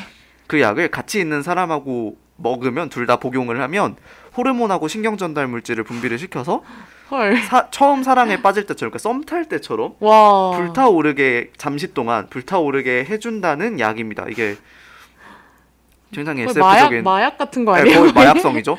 그래서 SF적인 요소가 있는데 그래서 막 암 시장도 형성되고 그래요. 어. 그래서 그럴 것 같아. 어 조는 함께 일하는 콜에게 사랑의 감정을 느끼게 돼요. 그래서 어, 자기가 직접 이 테스트를 해보고 음. 싶다 라고 먼저 자청을 해서 네. 그, 여, 그 몰래 그 콜의 이름을 쳐가지고 자기와 몇 퍼센트 정도 되는지 네네. 분석을 해봅니다. 근데 결과가 0%로 나와요. 음. 그래서 좀 충격을 받습니다. 근데 사유가 뭐 약간 근본 근원적인 차이점이 존재함 뭐 이런 식으로 나오는 거예요. 그래서 뭔 음. 얘기인지 모르죠 그거는. 그래서 어 이 와중에 또 최근 가동이 된 AI 로봇이 있어요. 애쉬라는 남성 로봇인데 네. 이 로봇은 조한테 어 그럼 우리 베니소를 함께 먹어보지 않겠냐? 마, 네가 마음에 든다라고 얘기를 해요. 근데 조가 되게 차갑게 애쉬한테 당신의 감정은 프로그램이에요. 이진법 코드라고요. 그래서 기계는 사람처럼 느낄 수가 없어요라고 얘기를 해요. 어 그러니까 그런 장면이 나오고 나서 바로 다음 장면에서 조가 콜을 콜에게 그러니까 마음을 얘기를 하고 싶은데 이게 네네. 너무 혼란스러운 거예요. 네. 0%가 나왔다는 게 뭔가 납득을 할 수 없으니까. 네. 그래서 어. 이 콜이 그 AI 로봇의 개발자거든요. 그래서 네. 사람 그 사람과 거의 구분할 수 없는 로봇으로 성매매를 하는 합법 시장으로 음. 데려갑니다. 그래서 거기서 조는 그 검사 결과를 인정을 하지도 않고 이해할 수도 없다. 그래서 콜에게 자기 마음을 고백을 하는데 음. 콜이 굉장히 혼란스러워해요. 네. 그래서 자 그 자기 집으로 데려가서 조에게 얘기를 합니다. 조가 사실은 콜이 직접 만든 로봇이고 와. 가동된 지는 몇 주밖에 되지 않은 거예요. 그 이전에는 네. 뭐 다른 사람들한테 있는 기억을 이식을 해서 자기 기억인 것처럼 아. 그래서 자기가 만든 로봇이기 때문이라는 충격적인 답변을 받습니다. 조가 기계니까 0%가 나올 수밖에 없었던 거예요. 네. 그거는 테스트가 알고 있었던 거죠. 그래서 누군가 로봇인지를 그 자기가 로봇인지를 아 그, 아니죠 아니죠. 조가 로봇인지 누가 알아보는지를 확인하기 위한 테스트로서 아. 스스로가 로봇이라는 걸 얘기를 안 해준 거예요. 아. 그래서 근데 조가 너무 자기가 인간이라고 생각을 하기 때문에 감정적인 진화를 엄청나게 한 거죠. 그쵸. 그래서 어 사실은 눈물을 흘리는 기능조차 만들어지지 않은 상태인데 음. 그래서 자기 그 감정의 폭이 엄청나게 진화를 해버린 거예요. 음. 어 그럼에도 조가 자기의 감정을 막을 수가 없어서 그리고 콜도 이혼을 한 설정으로 나오거든요. 그래서 조를 외면할 수가 없어서 둘은 네. 연인이 됩니다. 그래서 둘이 연인이 되는 장면이 굉장히 영상미가 예쁜데요. 네. 그러니까 소리를 내는 대로 뒤에 있는 LED 화면이 막 움직이는 네. 그런 방에 들어가는데 둘이 막 아무렇게나 막 아무 말이나 하면서 소리를 질러요. 화면이 불꽃놀이처럼 터지는 뒤에서 이렇게 어. 터지거든요. 그러면서 둘이 키스를 하게 되는데 그 장면이 정말 아름다운 명장면이고요. 그 이후에 어, 사랑을 하게 된 조는 이제 아이를 낳기를 원합니다. 육체적 관계를 네. 원하게 되는 거예요. 근데 콜은 그걸 좀 미루거나 거부하는 느낌을 줍니다. 그래서 조가 이거에 대한 해답을 찾기 위해서 아까 그 성매매를 하는 시장 있잖아요. 네. 그쪽으로 가서 거기서 일하는 로봇과 이야기를 나누면서 사실 콜이 원하는 건 육체적 관계가 아니라 교감 그 자체일 수 있겠다라는 대답을 듣습니다. 음. 어 그렇다면 자기 사랑 그 콜이 자기를 사랑한지를 어떻게 확인을 받을 수 있을까? 자기는 로봇이라는 걸 이제 알고 있으니까요. 네. 그래서 그거를 확인받기를 원하고 콜은 그 답으로 조하고 같이 여행을 떠납니다. 거기서 둘이 처음으로 육체적인 관계를 갖게 돼요. 네. 기술이 대단하죠. 그러네요. 진짜 정말 SF네요. 네. 어 다시 그 여행이 끝나고 현실로 돌아와서 행복한 삶을 보내다가 연애 먹고 너네 연애한다면서 애쉬가 먹어가지고 아. 울리고 막 그래요. 그래서 그러다가 조가 네네. 차에 치이는 교통사고를 당합니다. 네. 근데 어 이 콜이 이 개발자잖아요. 그 조의 그 신체에 대해서 모든 걸 알고 있단 말이에요. 그래서 음. 그 부상을 당해가지고 뭐 쓰러져 있는 조를 데리고 가서 수술을 하고 부품을 가져와서 갈아 끼우고 이러는데 그 순간 콜은 자기가 어, 어, 한순간 인간이라고 느꼈던 조가 저 인간이 아니라는 걸 다시 한번 느끼게 되는 계기가 됩니다. 음. 뭐 시스템을 끄고 뭐 그 조직을 음. 분해해가지고 하는 장면에서 인간이 아니라는 걸 너무 뼈저리게 느끼게 된 거예요. 네. 그래서 어 이게 내가 이 사람 이 로봇을 사랑하는 건가 아니면 인공지능 로봇에 감정을 의존하고 싶어하는 건가에 대해서 스스로에 대해 음. 의문이 생기고 어, 결국 둘이 소원해지면서 조는 애매해진 둘의 관계를 남기고 그둘 방황을 하게 돼요. 그러면서 음. 조가 어 나가는 걸 보고 콜이 따라가는데 조가 모르는 남자하고 바에서 만나서 둘이 베니소를 복용을 합니다. 어. 근데 조는 로봇이기 때문에 베니소를 듣지 않아요. 음. 그래서 실패를 하는데 조를 쫓아가다가 이 모습을 목격하고 뭐 여간 남자 뭐 베니소를 복용하고 뭐 키스하고 이러는 걸 목격을 했기 때문에 음. 콜도 그거에 대해서 엄청난 자괴감에 빠지고 처음 보는 사람이랑 만나서 베니소를 복용합니다. 콜 역시. 네. 그러면서 그 이후 장면이 정말 좀 마음이 아픈데 둘이 서로 서로를 잊기 위해서 계속해서 모르는 사람하고 만나서 베니소를 복용을 하고 하룻밤을 보내고 음. 이걸 반복을 하는 거예요. 약간 마약 중독자 처럼 음. 되는 거죠, 둘 다. 그래서 끊임없이 서로를 잊기 위해서 그러는 건데도 불구하고 콜은 만나는 여자마다 조의 얘기를 해요. 아. 나쁜 나쁜 놈이네. 어, 내가 더 뭐 잘 이해를 해줬어야 되는데 그러지 못했다 이러면서 뭐야. 그런 얘기를 계속합니다. 네. 어 그러고 나서 조 연구소에 조가 다시 찾아갈 일이 있었는데 애쉬를 보러 갔어요. 근데 거기서 조를 프로토타입으로 한 베니솔 효과도 적용이 되며 더욱 인간과 친밀하고 심지어 조하고 얼굴도 똑같이 생긴 조 2.0이 출시가 헐. 된걸 알게 됩니다. 그래서 어 콜은 결국에는 자기가 뭘 잘못했는지를 알고 조를 찾아가서 사과를 하기 위해서 조의 집을 찾아가는데 거기서 조가 아니라 조 2.0 모델을 만나게 돼요. 네. 그래서 그거 길이 엇갈려서 조는 그 성매매 시장으로 가서 그 거기 있는 사장한테 자신의 그 비활성화, 그 죽이는 거나 다름이 없죠. 비활성화 시켜달라고 얘기를 합니다. 음. 그래서 콜은 결국 조 2.0에게 그 조 2.0 이렇게 얘기를 합니다. 조를 찾고 있, 으면은 자기가 바로 조라고 그래서 저한테 얘기를 하시면 된다고. 어. 그 결국 그게 맞는 얘기거든요. 그쵸. 그 경험만 없다 뿐이지 결국 그쵸. 그조 2.0도 조거든요. 그래서 어 그래서 아, 너무 슬프다. 음, 조 2.0에게 조에게 원래 하고 싶었던 미안하다는 얘기를 하고요. 어 결국 사장이 원래 조를 비활성화 시키는데 거기 있던 그 거기서 일하는 로봇들이 조를 콜 연구소로 데려옵니다. 음. 그 거의 쓰러져 있는 조를. 음. 그래서 콜이 다시 어떻게든 조를 살려내서 이야기를 하고 싶어 하는데 조는 어쨌든 내가 인간이 아니기 때문에 이러한 관계가 틀어졌다는 걸 알고 있거든요. 네. 그래서 어 그 장면에서 콜이 결국 그걸 뛰어넘어요. 조가 어 나는 로봇이잖아요. 그래서 뭐 여기 상처로 벌어지면서 뭐 아. 조직이 나오는 걸 보여주면서 이걸 뭐 나 나를 진짜라고 할 수 있냐? 이걸 만질 수 있냐? 이런 얘기를 하는데 콜이 그 장면에서 어 다른 어떤 사람들보다도 난 네가 나한테는 진짜다 이러면서 어. 둘이 해피엔딩으로 영화가 끝나게 되는데요. 사실 얘기가 되게 많잖아요. 네.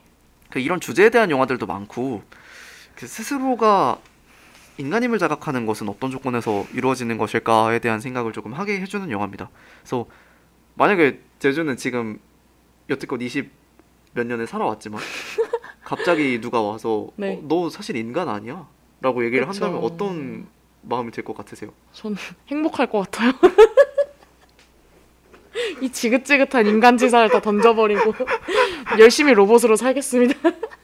아 장난이고요. 엄청 낯설겠죠? 어, 그러니까 뭔가 다른- 받아들이기 너무 힘들 것 같아요. 다른 당연히. 것보다도 지금까지 내가 쌓아왔던 관계나 사랑했던 사람에 대한 그쵸. 감정이 완전히 부정당하는 느낌이 들잖아요. 그쵸. 조가 끊임없이 콜에게 묻는 게 뭐냐면 그러면 제 감정도 설계된 건가요? 이런 얘기를 음, 굉장히 많이 해요. 근데 콜은 그게 아니야. 너는 단지 취향이 있을 뿐이고 그것이 음. 진화가 돼서 발현이 된 거다. 뭐 내가 설계해서 그런 것이 아니다라고 얘기를 하고요. 맞아요. 어 그렇다면 그런 식으로 내가 인간이 아니라는 것을 알게 됐을 때 내가 지금까지 유지를 했던 관계 그리고 나의 정체성은 어떤 식으로 정의가 되어야 되는가? 그리고 또 베니솔 이 네. 약에 대해서 사실 이게 관계를 증진시켜 준다고는 하지만 응. 콜이 결국은 얘기를 하거든요. 이건 결국 임시방편 반창고 같은 거나 그쵸. 다름이 없는 약이라고. 그래서 이런 여러 가지 점을 고려해봤을 때 사랑이란 것이 도대체 어떤 기준으로 정의가 되는 것이 맞는가? 음, 내가 사랑하고 있다는 사실만으로도 그 대상은 진짜가 되어야 하는 것이 맞는데 어, 이런 거에 대한 생각을 되게 많이 해주게 하는 영화였습니다. 음. 그렇네요. 어려워요 좀. 진짜. 아 근데 그 이 감독님이 이퀄스라는 영화도 연출을 하셨는데 아 네네. 그것도 아세요? 아니요 못 봤어요. 네. 네. 어쨌든 그 영화도 SF적이면서 사랑을 다루는 영화거든요. 네. 라이크 크레이지부터 시작을 해서 이 감독의 뭔가 필모를 보면 약간 사랑의 정의를 계속 내리고 싶어 하는 그런 시도가 보이는 것 같아요. 그래서 그러면서도 뭔가 이퀄스부터 제 생각, 제가 알기로는 이퀄스가 이것보다 더 먼저 나온 걸로 알고 있는데 음. 이퀄스도 완전 어떤 그런 감정이 제거된 사람의 이야기를 그리거든요. 아, 그러니까 네. SF적으로 장- 감정을 제거하고 사랑하면 안 되는 세상에서 사랑을 하게 되는 어떤 사람들의 이야기를 그리는데 그러니까 그런 거를 보면 자꾸 어떤 사랑의 어떤 신성함이라 그래야 되나? 그러니까 아무리 하- 우리가 제약을 두고 한계를 가둬도 결국에는 우리는 사랑에 빠질 수밖에 없고 이 사랑이란 감정은 되게 본연적으로 거스를 수 없는 것이다 이런 얘기를 하고 싶어 하는 것 같아요. 그래서 참 그런 메시지들이 어, 좀 진부할 수도 있는데 또 SF라는 요소를 더해가지고 되게 재밌고 신선하게 풀어내는 것 같아서 저는 이 감독 되게 좋아하거든요. 음. 조는 또 안 봤는데 그 약간 후디 이야기 들어보니까 보고 제- 싶긴 하네요. 네. 제가 이런 류의 사족을 못 쓰는 것 같아요. 그러니까 어떤 면에서는 김초엽 작가님하고도 좀 아, 비슷한 측면이 있다고 생각을 SF를 하는데 좋아하는구나. 네, 그러니까 그냥 SF보다 네. SF의 이렇게- 감성물? 예, 예, 예, SF 감성물의 사족을 못 써요 제가. 아 뭐야?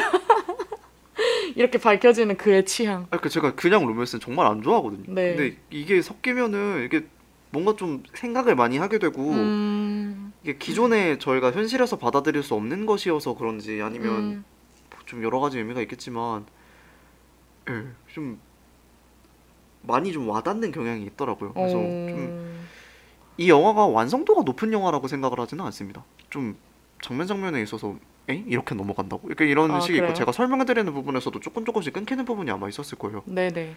근데 그게 영화적으로 진짜 그렇기 때문에 그런 거고요. 네. 그래서 뭔가 장면 흐름이 깔끔하다거나 뭐 서사가 되게 매끄럽게 나아간다거나 이런 거라기보다는 되게 울퉁불퉁하게 부딪히면서 나아가는데 그럼에도 불구하고 몇몇 장면에서 그 장면의 힘을 많이 주는 감독이라는 생각을 합니다. 연출에 있어서 음, 그한 장면의 감정선을 그 뭐 스토리에 엄청나게 힘을 준다기보다는 감정에 음. 많이 힘을 주고 그리고 아날로그 색감도 굉장히 잘 살리고 그렇다 보니까 약간 향수처럼 남는 영화라는 음. 생각 감정에서 헤어나올 수 없는 영화 그런 말하자면 로직보다는 파토스에 좀 호소를 하는 영화다 음, 여기 그럴 수밖에 없지만요 네. 그래서 그래서인지 저의 취향을 저격을 해서인지 여론의 평점보다 더 좋은 점수를 줄 수밖에 없었던 영화이긴 하지만 사실 뭐 한간에서는 그녀의. 아류작이다 아. 아니면 블랙미러가 훨씬 낫다 뭐 이런 얘기를 좀 듣고요. 블랙미러까지? 네. 그래서 뭐, 아 블랙미러 좀 자존심 상한다. 음, 그렇긴 하지만 어 저는 굉장히 재밌게 봤고 어. 어, 다시 보면 이 영화 준비하면서 다시 봤는데 다시 보면서도 굉장히 어 되게 처음 봤을 때 느낌이 나더라고. 저희 그 17,000명 중에 한 명이 제가 됐다는 것 자체가 아 이거 가 뭐냐 극장에서 영화가 봤어요. 극장에서 네. 봤어요. 아, 그렇구나. 근데 뭔가 어 왜 허는 안 봤어요? 허 안 봤다 그랬죠. 네 허는 뭔가 손이 안 가서 아직 어, 못 봤습니다. 맞아요. 근데 이 감독이 또 특징이 음. 색과 음악을 진짜 잘 써요. 맞아요. 진짜 그리고 그 제가 좋아하는 음악 감독 중에 더스틴 오할란이라는 네. 그 음악 감독이 있는데 이 감독이 이, 이 사람이 드레이크였나? 감독 이름이? 네, 아 드레이크 맞아. 드레이크 도리머스 이 감독이랑 둘이 되게 친해가지고 음. 둘이 많이 작품을 같이 했거든요. 네. 그래서 그래서 사실 제가 하는 방송을 읽고 쓰는 제주 시, 시그널 음악도 어, 라이크 네. 크레이지 OST고요. 네. 그래가지고 참 저는 음악이나 영상미만으로도 되게 훌륭한 작품이 많다라는 생각을 합니다. 이퀄스도 꼭 한번 보세요. 되게 어, 좋아하실 네. 것 같은데. 네, 좋습니다. 네. 그럼 저희는 어, 이 영화 소개는 여기까지 하고요. 노래 하나 듣고 올게요. 이 영화의 느낌이랑 굉장히 잘 어울리는 곡이라고 생각을 해서 잔나비의 주저하는 연인들을 위해 듣고 돌아오겠습니다.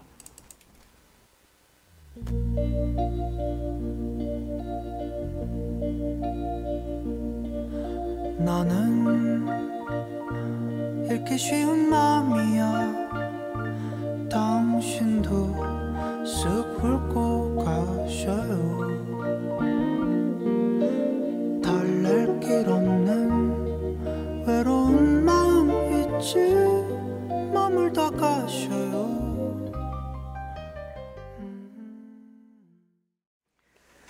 잔나비의 주저하는 연인들을 위해 듣고 왔습니다. 네, 다음은 저의 영화를 소개할 시간인데요. 그 전에 제가 먼저 승복 선언을 하고 가도 될까요? 아니 저는 이렇게 후디가 쫄 줄 몰랐어요, 사실. 아 이렇게 쫄았다기보다 어, 그러니까 어, 모르겠어요. 애들 노는데 아저씨를 데리고 온 느낌. 그런 건가요? 그러니까 조기 축구하는데 네, 손흥민을 데리고 온 느낌. 그런 아, 느낌인가요? 물론 조가 조기 축구라는 얘기는 아니고요. 이거 뭐 본인이 사랑하는 사람에게 선물로 주고 싶은 영화를 그렇게 조기 축구라는 네이밍으로 근데 이게 너무 폄하해도 강해요. 되는지. 진짜 너무 강해. 어, 어떻게 할지 모르겠어요. 제가 제가 이 영화를 너무 좋아해요. 근데 진짜. 아 네. 진짜요? 근데 저도 이걸 빨리 해먹 해버려야겠다 내가.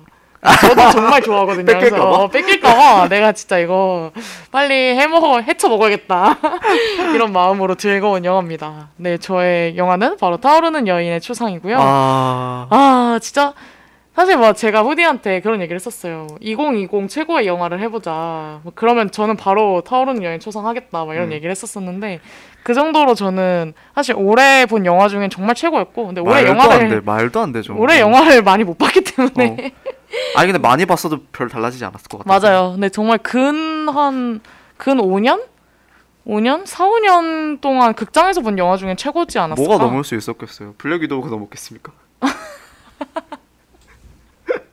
그렇네요. 블랙 위도우가 또 그렇네요. 응. 네. 하긴 그렇습니다. 뮬란 뮬란이라서 네 어쨌든 간에 네이 작품은 아 조커? 조커 작년이군요. 조건 작년. 네. 조건은 코로나 터지기 전이지. 네. 네, 어쨌든 이 타오르는 여인의 추상은 어, 프랑스 영화로 관객은 한국에서 약 15만 정도가 동원이 됐고요. 이것도 엄청난 거죠. 네, 그쵸. 솔직히 프랑스라는 그 프랑스 영화가 주는 어떤 장벽이 있잖아요. 우리나라 사람들이 영화, 네. 프랑스 영화 별로 안 좋아해요. 안 좋아. 그리고 사실 프랑스 영화가 굉장히 불친절한 영화 가 많아요. 그리고 그 설정도 진짜 말도 안 되는 것도 많아요. 그렇죠. 그렇죠. 그러니까 약간 프랑스 자체가 어떤 정말 민족성이 있나 싶을 정도로 왜냐면 막 프랑스 철학 같은 경우도 되게 난해하고 아, 그, 그, 엄청 네. 그 국가 나름의 그 뭐라고 하죠? 특성이나 성격이 예, 있는데 맞아, 그게 맞아. 뭔가 받아들이기가 좀 쉽지 않다는 맞아요, 생각이 맞아요. 드는데 그래서 어찌 됐든 네 프랑스 영화고요. 근데 정말 프랑스 영화라는 장벽, 그 예술 영화라는 장벽, 어 플러스 되게 감독도 그렇게 유명한 감독도 아니고 그런데도 불구하고 이게 약 15만이라는 관객을 동원했고 또 심지어 키어 영화잖아요 이게. 네. 그러니까 어떻게 보면 되게 그 소수자성을 집약해 놓은 영화인데도 이렇게 많은 관객이 동원된 것 보면 참 작품성이 벌써부터 보증이 됐다. 음. 이런 생각이 드는 영화고요.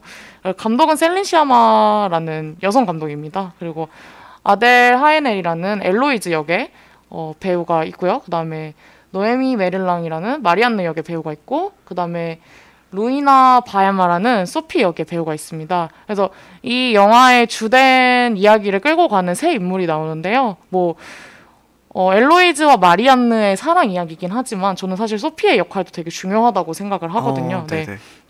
그래서 이렇게 주연 배우로 세 분을 꼽아 보았고요. 아, 네. 아, 지금 한이가 소리 키워달라고 해서 소리를 조금만 더 키워볼게요. 저희가 지금 그 노이즈 이슈 때문에 네. 소리를 조금 작게 해서 진행을 하고 있는데요. 네네네. 그렇습니다. 네, 노이즈가 조금 있을 수 있다는 점 양해를 부탁드립니다. 네. 네, 그래서 이야기를 계속 해보면, 어, 이 타오르는 여인의 초상 포스터에 글씨가 써 있습니다. 기억해 너와 나눈 모든 순간을이라는 이제 문구가 써져 있는데요.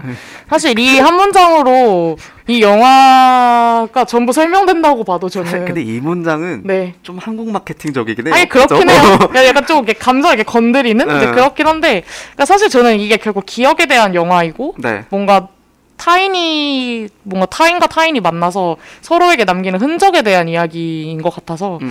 그러니까 사실 저는 네, 이 문구를 그래서 들고 와봤고요. 네. 제, 제가 진짜 이 영화를 너무 좋아해서 포스터를 제 방에 붙여놨어요. 어, 네네. 벽 문에다가 그래가지고 참 이 글씨를 맨날 이렇게 보면서 아 타오르는 여인의 초상을 이렇게 회상하고는 하는데 네 어찌 됐든 제가 그럼 일단 줄거리를 한번 설명을 해보겠습니다. 어, 타오르는 여인의 초상은 어, 1770년이라는 시대적 배경을 바탕으로 금지되었기에 더욱 뜨겁게 타올랐던 두 여인의 만남, 우정, 사랑을 묵직하게 담아낸 영화입니다. 영화의 시작은 화가 마리안느로부터 시작이 되는데요. 어, 이 마리안느가 이제 극 중에서 미술을 지도하는 이제 선생님으로 나옵니다. 영화 음, 초반에요. 음. 네. 근데 이제 한 학생이 어떤 그림을 찾아내는데 이제 그게 자기가 과거에 그렸던 그림인 거죠.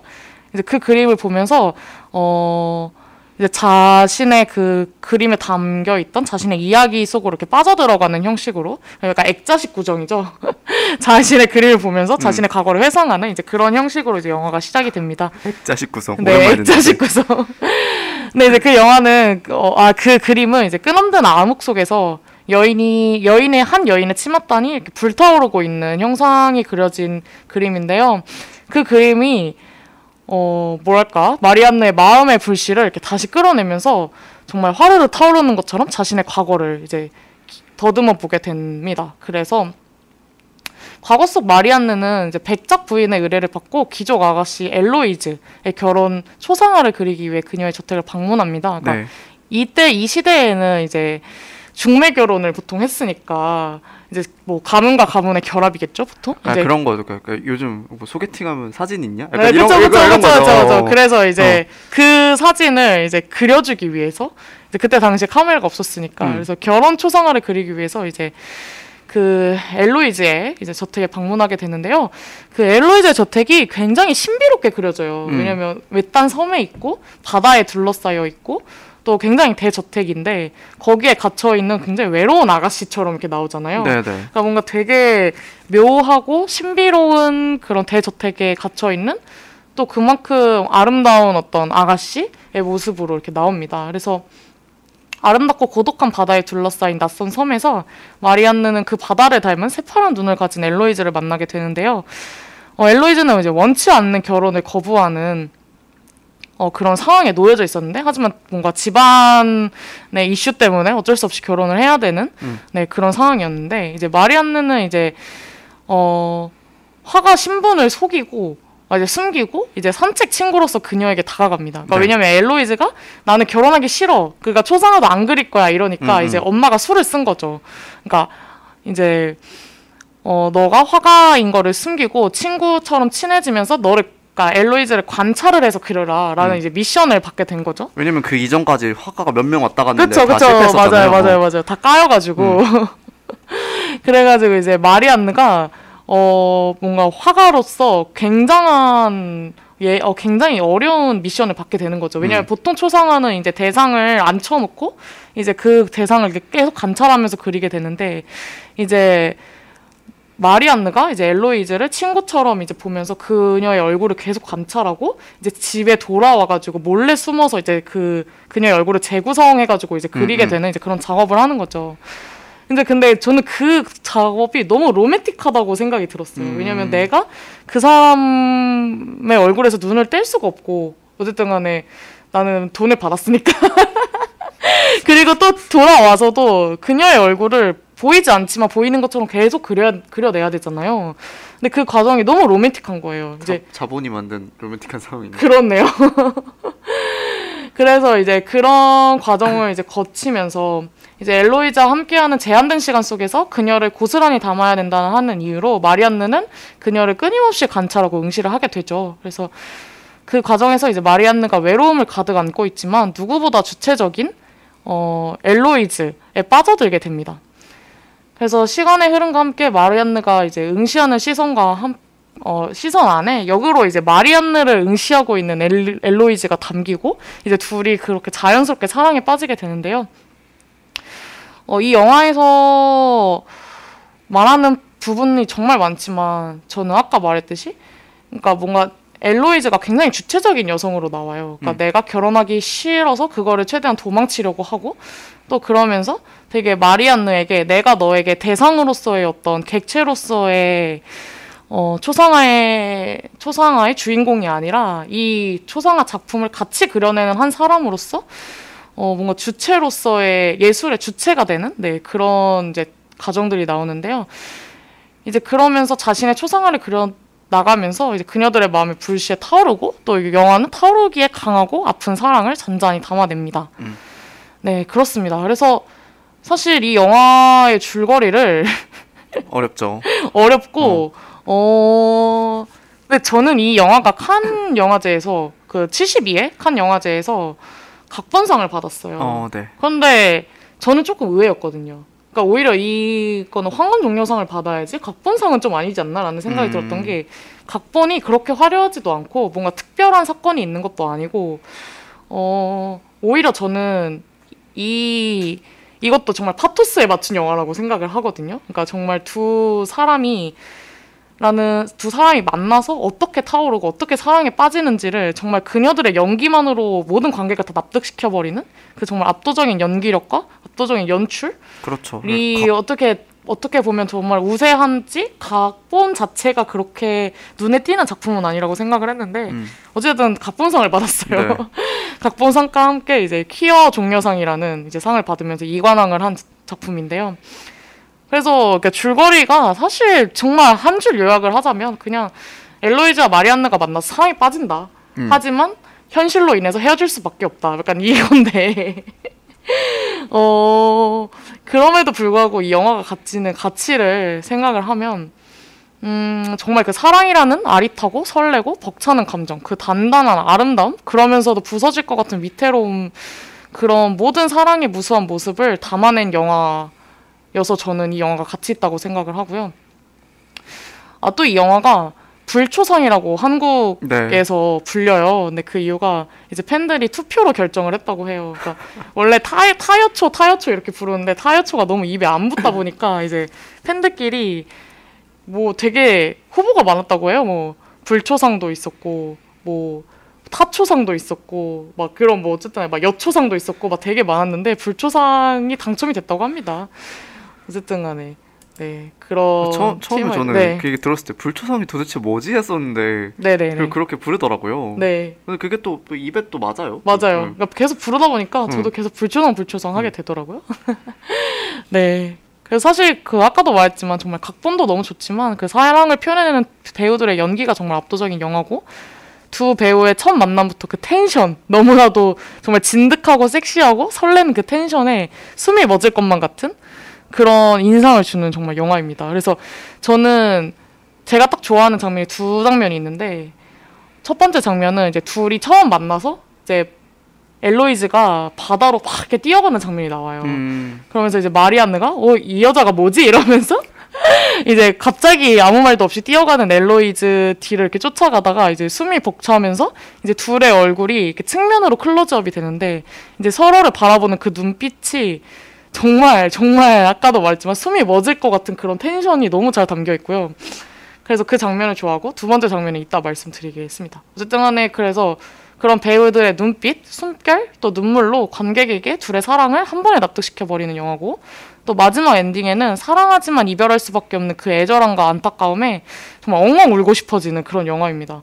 그래서 저는 진짜 영화를 보면 되게 객관화해서 볼 때가 많거든요. 음. 막 그렇게 막 몰입하고 빠져들어서 보지 않는데 이 영화만큼은 정말 그 감정선을 쫓아가면서 너무너무 몰입하면서 봤던 것 같아요. 그래서 마지막 장면도 진짜 압도적이죠. 어. 정말 마지막에는 진짜 마리안느를 붙잡고 같이 막 울고 싶을 정도로 너무너무 한 마음이 아프더라고요. 클로즈업을 30초를 하나요? 뭐, 네, 맞아요, 굉장히 맞아요. 길잖아요. 맞아요. 그래서 참 그래서인지 저는 되게 이런 감정을 잘 표현해내는 영화를 되게 좋아하는데 음. 그래서 이 영화가 너무 멋있는 영화가 아닐까 싶습니다. 그래서 참그 사실 제가 이, 이 영화를 보고 너무 인상 깊어서 이 영화에 대한 글을 쓴 적이 있어요. 음. 그래서 오늘 읽었던 줄거리도 제가 예전에 썼던 글을 바탕으로 설명을 해드렸더라고요. 어, 네. 어, 제가 썼던 글인데, 어, 제 정말 제가 느꼈던 이 영화에 대한 감상인 것 같아요. 정말. 가쁜 익스제. 네. 그러네요. 어, 마리안나 엘로이즈의 사랑은 내면에 존재하는 불씨를 연상시키는데 그 살아있는 불씨의 그 크기를 키우며 숨져있는 불씨를 일으켜 세우는 그런 모습이 머릿속에 계속 그려지더라고요. 그래서 두 여인이 서로를 응시하며 오고 가는 그 뜨거운 온기가 어, 정말 관객에게 타오를 기회를 주는 것은 아닌지라는 생각이 많이 들더라고요. 그러니까 우리가 이 영화에 이렇게 몰입할 수밖에 없는 이유는 결국 그녀들의 사랑이 뭔가 우리 안에 있는 어떤 감정을 이렇게 확 건드리고 뭔가 이렇게 불씨를 정말 탁 틔워주는 그런 영화인 것 같아요. 그러니까 정말 이 영화가 페미니즘 영화, 퀴어 영화 등 다양한 수식어가 앞에 이렇게 따라 붙을 수 있지만 결국 타오르는 여인의 초상에는 그 수식어들이 감히 포괄할 수 없는 강렬한 에너지 그리고 타오르는 불씨의 동력이 있다고 저는 생각을 합니다. 바로 그 동력은 예술과 사랑인 것 같은데 그 예술과 사랑이 정말 그 두 가지의 요소를 유려한 수평선 위에 올려놓고 그 선에 올라탄 두 여성의 행보를 아름답게 그려내는 영화라고 생각을 하고 어, 결국 이 영화는 인간과 인간의 만남에 대한 이야기고 인간이 가진 고유한 불씨가 만나 서로의 불씨를 충돌하고 포섭하면서 강렬히 타오르는 과정을 그려낸 사랑 이야기의 일부라고 생각을 합니다. 그래서 저는 이 영화를 사랑하는 이에게 선물로 주고 싶은 영화로 가져왔고요. 어, 그 다음에 두 번째로 제가 좋아하는 장면은 바로 뒤돌아봐 씬입니다. 아니, 기억하시나요? 진짜, 진짜 말도 안 되는 장면이 많은데요. 그쵸? 어, 그, 이, 이 타오른 여인의 초상이라는 제목의 배경이 된 그 축제 장면, 네. 그 장면도 저는 정말 인상 깊게 남았고 마지막 장면도 정말 인상 깊게 남았고 이 장면도 보, 그 이거 보자마자 알았어요 무슨 그쵸? 장면인지. 무슨 장면인지 아시죠? 이게 이제 엘로이즈가 결국 어쩔 수 없이 결혼을 하게 되고요. 음, 어, 그 과정에서 이제 마리안느가 상처를 받고 떠나게 됩니다. 이제 우리는 어쩔 수 없이 이별을 해야 되는 상황이니까 이제 두 여인이 정말 그 아픔을 견뎌내면서 이제 떠나가게 되는데 이 전에 엘로이즈가 마리안느가 그러니까 마리안느가 막 우리들 도망치자. 우리 둘이 막 어디 멀리 떠나자. 나는 너를 놓을 수 없다. 이렇게 막 울면서 얘기를 하는데 엘로이즈가 되게 단호하게 그래봤자 변하는 건 없고 나는 결혼을 해야 된다라고 이야기를 하면서 되게 단호하게 가버립니다. 이제 거기에 이제 마리안느가 상처를 받고 이제 그 집을 이제 떠나가게 되는데 그 마리안느가 계단에서 내려와서 그 집을 나서는 순간 그 집이 굉장히 내부가 깜깜해요. 음. 그래서 마리안느가 딱 이렇게 나오는데 엘로이즈가 하얀색 약간 소복 같은 잠옷을 입고 마리안느에게 뒤돌아봐 딱 이 대사를 남기고 문이 쾅 하고 닫히고 영화가 암전이 되죠. 그쵸 네. 암전이 되죠 맞아요 암전이 됩니다 근데 저는 이 장면이 너무 멋있었던 게 사실 이게 앞에 어떤 복선이 있는 게 이제 그 소피 역이랑 소피랑 이제 엘로이즈랑 마리안느가 셋이서 에우리디카 오, 오르페우스 신화에 대한 이야기를 하는 장면이 나와요 음, 맞아요. 근데 이제 거기서 엘로이즈가 아 에우리디케와 오르페우스 신화가 결국에는 오르페우스가 자신의 의지로 뒤를 돌아본 게 아니라 에우리디케가 오르페우스에게 나를 기억해줬으면 하는 그 마음으로 나한테 뒤 돌아봐라고 얘기를 했기 때문에 오르페우스가 뒤 돌아본 거다라는 이야기를 하면서 또 음. 한번 어떻게 보면 망자이자 객체가 됐던 에우리디케를 주체의 선상으로 한 번 더 끌어올리는 그런 장면이 나오죠.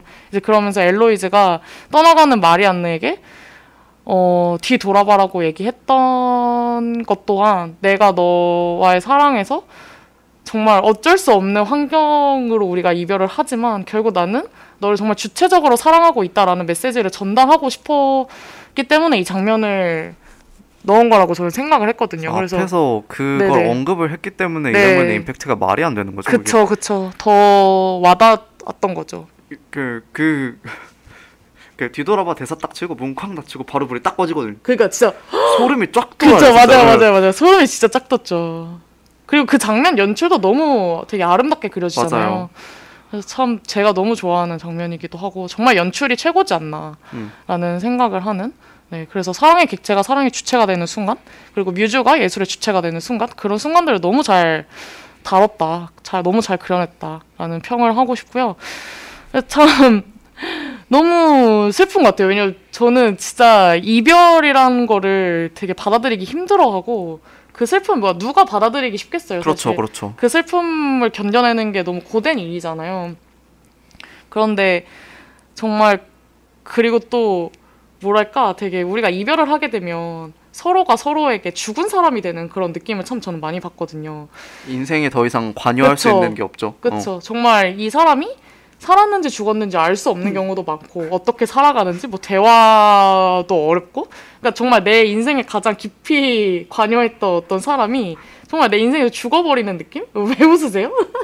아, 갑자기 그 그 짤 아세요? 왜요 왜요? 그, 그 양반 소식은 부고만 전해주시는 아. 그게 갑자기 생각이 나가지고 네, 어. 어. 어쨌든 간에. 어쨌든 간에, 네. 그래서 저는 이 연출이 너무 훌륭했다고 생각하는 게 이제 마리안네게 엘로이즈가 어떻게 보면 정말 저승으로 가는 그런 느낌이 들지도 그렇죠, 않았을까? 그러니까 나와는 이제 정말 또 다른 세계에서 살아갈 그녀가 나에게 뒤돌아 봐달라고 얘기하는 그 안타까움, 그 처절함, 그러면서도 정말 엘로이즈의 사랑을 또 한 번 확인할 수 있었던 그런 순간을 너무 잘 그려내지 않았을까라는 생각을 합니다. 네. 그래서 2020년 영화 중 최고였던 작품이기도 하고요. 그래서 영화롭다에서 꼭 한번 소개하고 싶었던 작품입니다. 그래서 사실 출연하는 배우들이 한 폭의 명화같이 너무나 아름답고 정말 그 엘로이즈 역의 배우가 눈이 정말 새파랗거든요. 음 맞아요. 너무 아름, 아름답고 또 그 마리안느 역의 배우는 새까맣죠 눈이 눈동자가 새까맣고 되게 밤비같이 생기셨어요. 아 그래서 정말 둘의 장면들이 너무 정말 한, 한 폭의 명화 같다 라는 생각을 참 많이 하게 되고요. 장면 장면이 또 프랑스 시대물이기 때문에 고풍스럽고 우아합니다. 또 저는 특히 바다에 환장하는 사람인데 둘의 첫 만남이자 썸 장면이 보통 다 바다의 배경으로 펼쳐져서 음. 저는 정- 너무너무 이 영화를 사랑할 수밖에 없게 되었고 또 이 작품은 화려한 영화 음악을 쓰지 않아요. 음악이 거의 없다고 봐도 무방합니다. 음, 그러나 거센 파도 소리, 또 마을의 여인들이 노래하는 소리, 모닥불 소리, 붓질 소리, 또 그녀들의 숨결 소리 등 주인공을 둘러싼 환경의 소리를 최대한 이용하는 영화예요. 그래서 이러한 점이 내가 정말 그 장면에 녹아들어서 그 속에 살아 숨쉰다는 착각을 하게 만들어주는 그런 영화입니다. 그래서 그들의 혼란스러우면서도 빠져들어가는 그 감정을, 그 긴장감을 오히려 어떤 인위적인 악기가 내는 음악보다 그런 자연의 소리가 훨씬 더 잘 표현을 낸, 낸다고 저는 생각이 들었고요. 그래서 막 그런 정말 파도 소리나 모닥불 소리가 그 텐션을 너무 잘 유지해 주는 것 음, 같아요. 맞아요. 그래서 참 소리에 집중해서 감상해도 좋은 영화고 영상미 자체도 너무 아름답기 때문에 눈과 귀가 매혹되는 영화라고 생각을 합니다. 그래서 그 자체만으로 선물로서 가치가 있지 않을까라는 생각을 했고요. 뭐 아까도 말했듯이 저는 영화를 굉장히 차갑게 거리를 두고 보는 편인데 이 정도로 빠져들어서 온갖 감정이 날뛰고 가슴이 뛰었던 영화는 처음이었던 것 같아요. 그래서 타오르는 여인의 초상이라는 제목이 너무나 어울리는 정말 화르르 타올라서 관객까지 그 열기의 강렬함으로 압도하는 영화.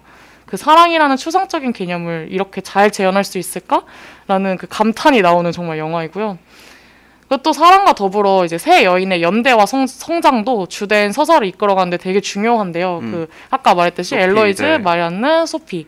그래서 소피가 이제 임신을 하게 되는데 음. 이제 민간요법으로 임신을 중단하려는 어떤 어 도전이라 뭐라 해야지 중단하려는 시도를 하게 네, 네, 됩니다. 맞아요. 그래서 이제 그거를 이제 엘로이자 마리안느가 도와주면서 정말 새 여인의 사투가 근데 펼쳐지는데요. 그게 되게 네. 진지하지가 않잖아요. 네, 맞아요. 되게 네. 재밌게 네. 그려지죠. 맞아요. 근데 저는 이 부분도 되게 마음에 들었어요. 뭔가 신분이 다른 새 여인이 시대적 상황을 극복하고 쌓아나가는 우정? 그리고 또 이렇게 임신 중절이라는 어떤 여성의 이슈잖아요. 음. 그 이슈 곁에는 결국에는 여성의 연대로서 이거를 뭔가 함께 해결해 나가고 또 그걸 또 후디가 말했듯이 만약 어둡고 진지하게 그려내지 않고 우- 되게 재밌고 여인들이 뭔가 그거를 정말 하나의 도전처럼 여기면서 음. 그냥 막 이렇게 아 우리 한번 해보자 이러면서 막 이렇게 미션을 해결해 나가는 것 같은 그런 모습들을 보여주는데 그런 게 너무 저는 재밌더라고요. 그래서 네 그렇습니다.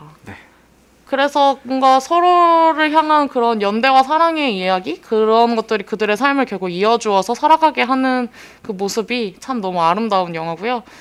저는 되게 개인적으로 관계에 있어서 불나방 같다고 생각을 하는데 어 되게 막 이렇게 타올라서 누군가를 사랑하면 나의 마음을 막 내어주고야 마는 그러니까 뭐 연인과의 사랑뿐만 아니라 친구든 그러니까 내가 정말 그러니까 물론 막 유성애적인 그런 사랑뿐만 아니라 정말 누군가가 저의 마음에 들어오면 저는 되게 그 사람에게 정말 마음을 다 내어주는 정말 불나방 같이 달려드는 사람이거든요. 그래서 그런 온전하게 쏟아내는 동적인 감정으로 관계를 만들어 나간다고 생각을 하는데 그런 제게 뭔가 제 몸에 맴도는 모든 타오를 준비가 되어 있는 감정을 싹 다 긁어 모아서 거대한 감정의 파도를 만들어줬던 영화라고 생각이 듭니다. 그래서인지 뭔가 서로의 사랑의 주체가 되자며 약속하며 사랑하는 이와 손을 잡고 보고 싶은 그런 영화여서 네 선물로 주고 싶다. 네. 그렇습니다. 그렇군요. 그래서 이 영화를 가져와 봤습니다. 네. 그러면 아 이거 우리 투표해야 되는데. 웅변을 들은 것 같은 느낌이 듭니다. 근데 제가 진짜 엽을 5학기 때잖아요. 5학기 하면서 이렇게 대본을 열심히 써봤어요. 사실 영어롭다 할 때도 이렇게 대충 이렇게 뭐 네. 키워드 적고 막 네. 이랬었는데 진짜 이번에는 아 이거는 정말 하고 싶은 얘기 다 해야 된다 막 이런 생각을 하면서 정말 막 열심히 대본을 적었습니다. 여러분. 네. 그렇습니다. 그러면 저희 노래 하나 듣고 듣고 계신 분들이 계신데 어, 후디의 조와 저의 불초상 중에서 어떤 영화가 더 선물에 적합한지 후디 약간 후디 약간 이미 패배한 표정 아, 아니요, 아니요. 눈빛에 눈빛에 어떤 아니요, 아니요. 영혼이 없는데요 지금 네 듣고 계신다면 투표를 부탁드리고요 네 예, 윤종신 정인의 추위 듣고 다시 돌아올게요. 그 노래 듣는 동안 투표 꼭 부탁드리겠습니다.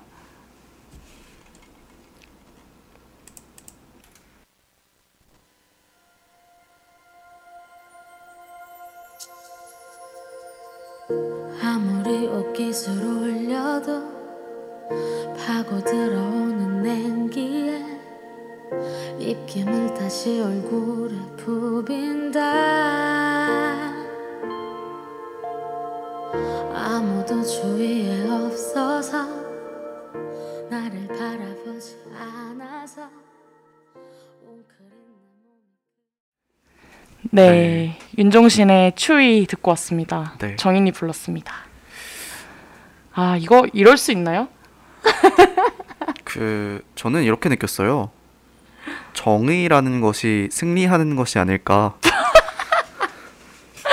네 일단 한이가 저는 두 영화 다 못 봤는데 타오르는 여인의 초상은 포스터를 많이 봤던 것 같거든요. 근데 저는 진짜 처음 들어보고 줄거리를 들었을 때도 색다르다라고 생각했는데 지금 검색해 보니까 더 궁금해지네요. 물론 선물하고 싶은 영화이긴 하지만 궁금해서 조 선택하겠습니다. 제가 궁금해서 그 왜냐면요. 아니 이거 약간 아 그럴 수밖에 없는 게. 약간 경계선이랑 아가씨 대결이 생각이 나는. 아 그럴 수밖에 없는 게 네네. 그냥 그 관객 수만 봐도 조가 관객이 10분의 1밖에 안 되기 때문에 아마 아 한이가 정의가 승리한 건 아니라고. 아 는 사람보다 모르는 사람이 더 많지 않을까. 그쵸, 저. 그러니까 이건- 근데 저 조는 포스터는 알아요. 아 정말요? 네, 포스터는 어. 알아요. 네. 일단 제주가 안 봤을 정도면요. 그쵸. 제가 나름 영화를 참 많이 보는데. 음. 아 17,000 한 번째가 되고 싶으시다고. 아, 지금 또 한 분 누구 듣는 거야? 빨리 투표해 주세요. 여러분. 어, 네 그럼 저희가 시간이 많이 지났죠. 와, 이거 진짜. 와, 이렇게, 음. 이렇게 눈앞에서 승리로 놓치게 되는군요. 네. 어. 알겠습니다. 어, 제가 사람이- 경계선으로 한번 굽혔으니까. 그 사람이 겸손해야 되나 봐요. 역시. 그런가 봐요. 아, 근데 저는 사실 이건 승패와 상관없이 제가 너무 좋아하는 영화이기 때문에 아, 네. 행복한 시간이었습니다. 네. 아, 근데 후, 아, 이거 맞죠, 뭔가. 근데 뭔가 네네. 저번 방송하고 되게 맥락이 비슷하네요. 아, 왜요, 왜요? 경계선 했을 때랑. 아, 그니까. 어. 심지어 후디가 아가씨 엄청 좋아하는데. 네. 그렇게 했으니까. 아, 그렇죠. 뭔가 제가 타오르는 연예 초상 이야기를 너무 많이 해가지고 음. 후디도 참 좋아하는 영화라고 하는데 네. 후디의 입을 막은 게 아닐까 싶어서 좀 아 미안하네요. 근데 저는 뭔가 영화를 보고 기억을 했을 때 이 영화가 기억이 되게 많이 나는 편이거든요. 근데 저는 원래 기억을 잘 못해요. 그래서 네네. 이런 데서 한번 얘기를 하려면은 한번 이렇게 쫙 이렇게 넘기면서 보고 와야 하는데 네네. 불초당은 지금 OTT에서 볼 수 있는 루트가 없기 때문에 아 맞아요 맞아요. 그래서 음, 아 조금 아쉽지만 할 얘기가 많지 않겠다라고 생각을 했었어요. 아 정말요? 어. 맞아요. 저도 꼭 다시 한번 보고 싶은데 아 이게 이번 주 일요일에 아트나인에서 음. 시네마 테라스라는 그런 기획을 하거든요. 그래서 아, 테라스장 테라스에서 이제 영화를 틀어주는데 이제 15일 저녁 시간대에 타오르는 여인의 초상을 재상영을 하더라고요. 가실 그래서 건가요? 저는 못 갑니다. 그때 어, 일정이 저도- 저도 못 있어가지고 네, 일정이 있어서 못 가지만 혹시 방송을 듣고 계신 분들 중에 관심 있는 분들은 보시면 좋을 것 같아요. 네. 어 그렇습니다. 그래서 저희가 지금 오늘 4회차까지 진행을 했는데요. 와. 전적은 2승 1무 1패로 아니, 수지가 앞서가고 있다는 걸 말씀을 드리고 진짜 이렇게 한 표로 이렇게 내가 패배하고 이거 스릴이 있네요. 이게 어떤 영화를 가져와도 그러니까 함부로 내가 이길 수 있다, 지겠다 이런 그러니까. 판단을 할 수가 없군요. 어, 좋습니다. 와 좋습니다. 네 그러면 우리 이제 마칠까요? 네, 너무 오래 했어요. 그러니까요. 항상 이렇게 시간을 초과, 초과하게 되는 것 같아요. 네. 그러면 오늘 방송은 여기까지고요. 저희 다음 주에 또 새로운 주제로 돌아오도록 하겠습니다. 우리의 일상이 영화로워지는 시간 오늘 상영은 여기까지입니다. 다음 상영도 기대해 주세요. 저희 끝곡으로 준비한 곡은 신인류의 꽃말입니다.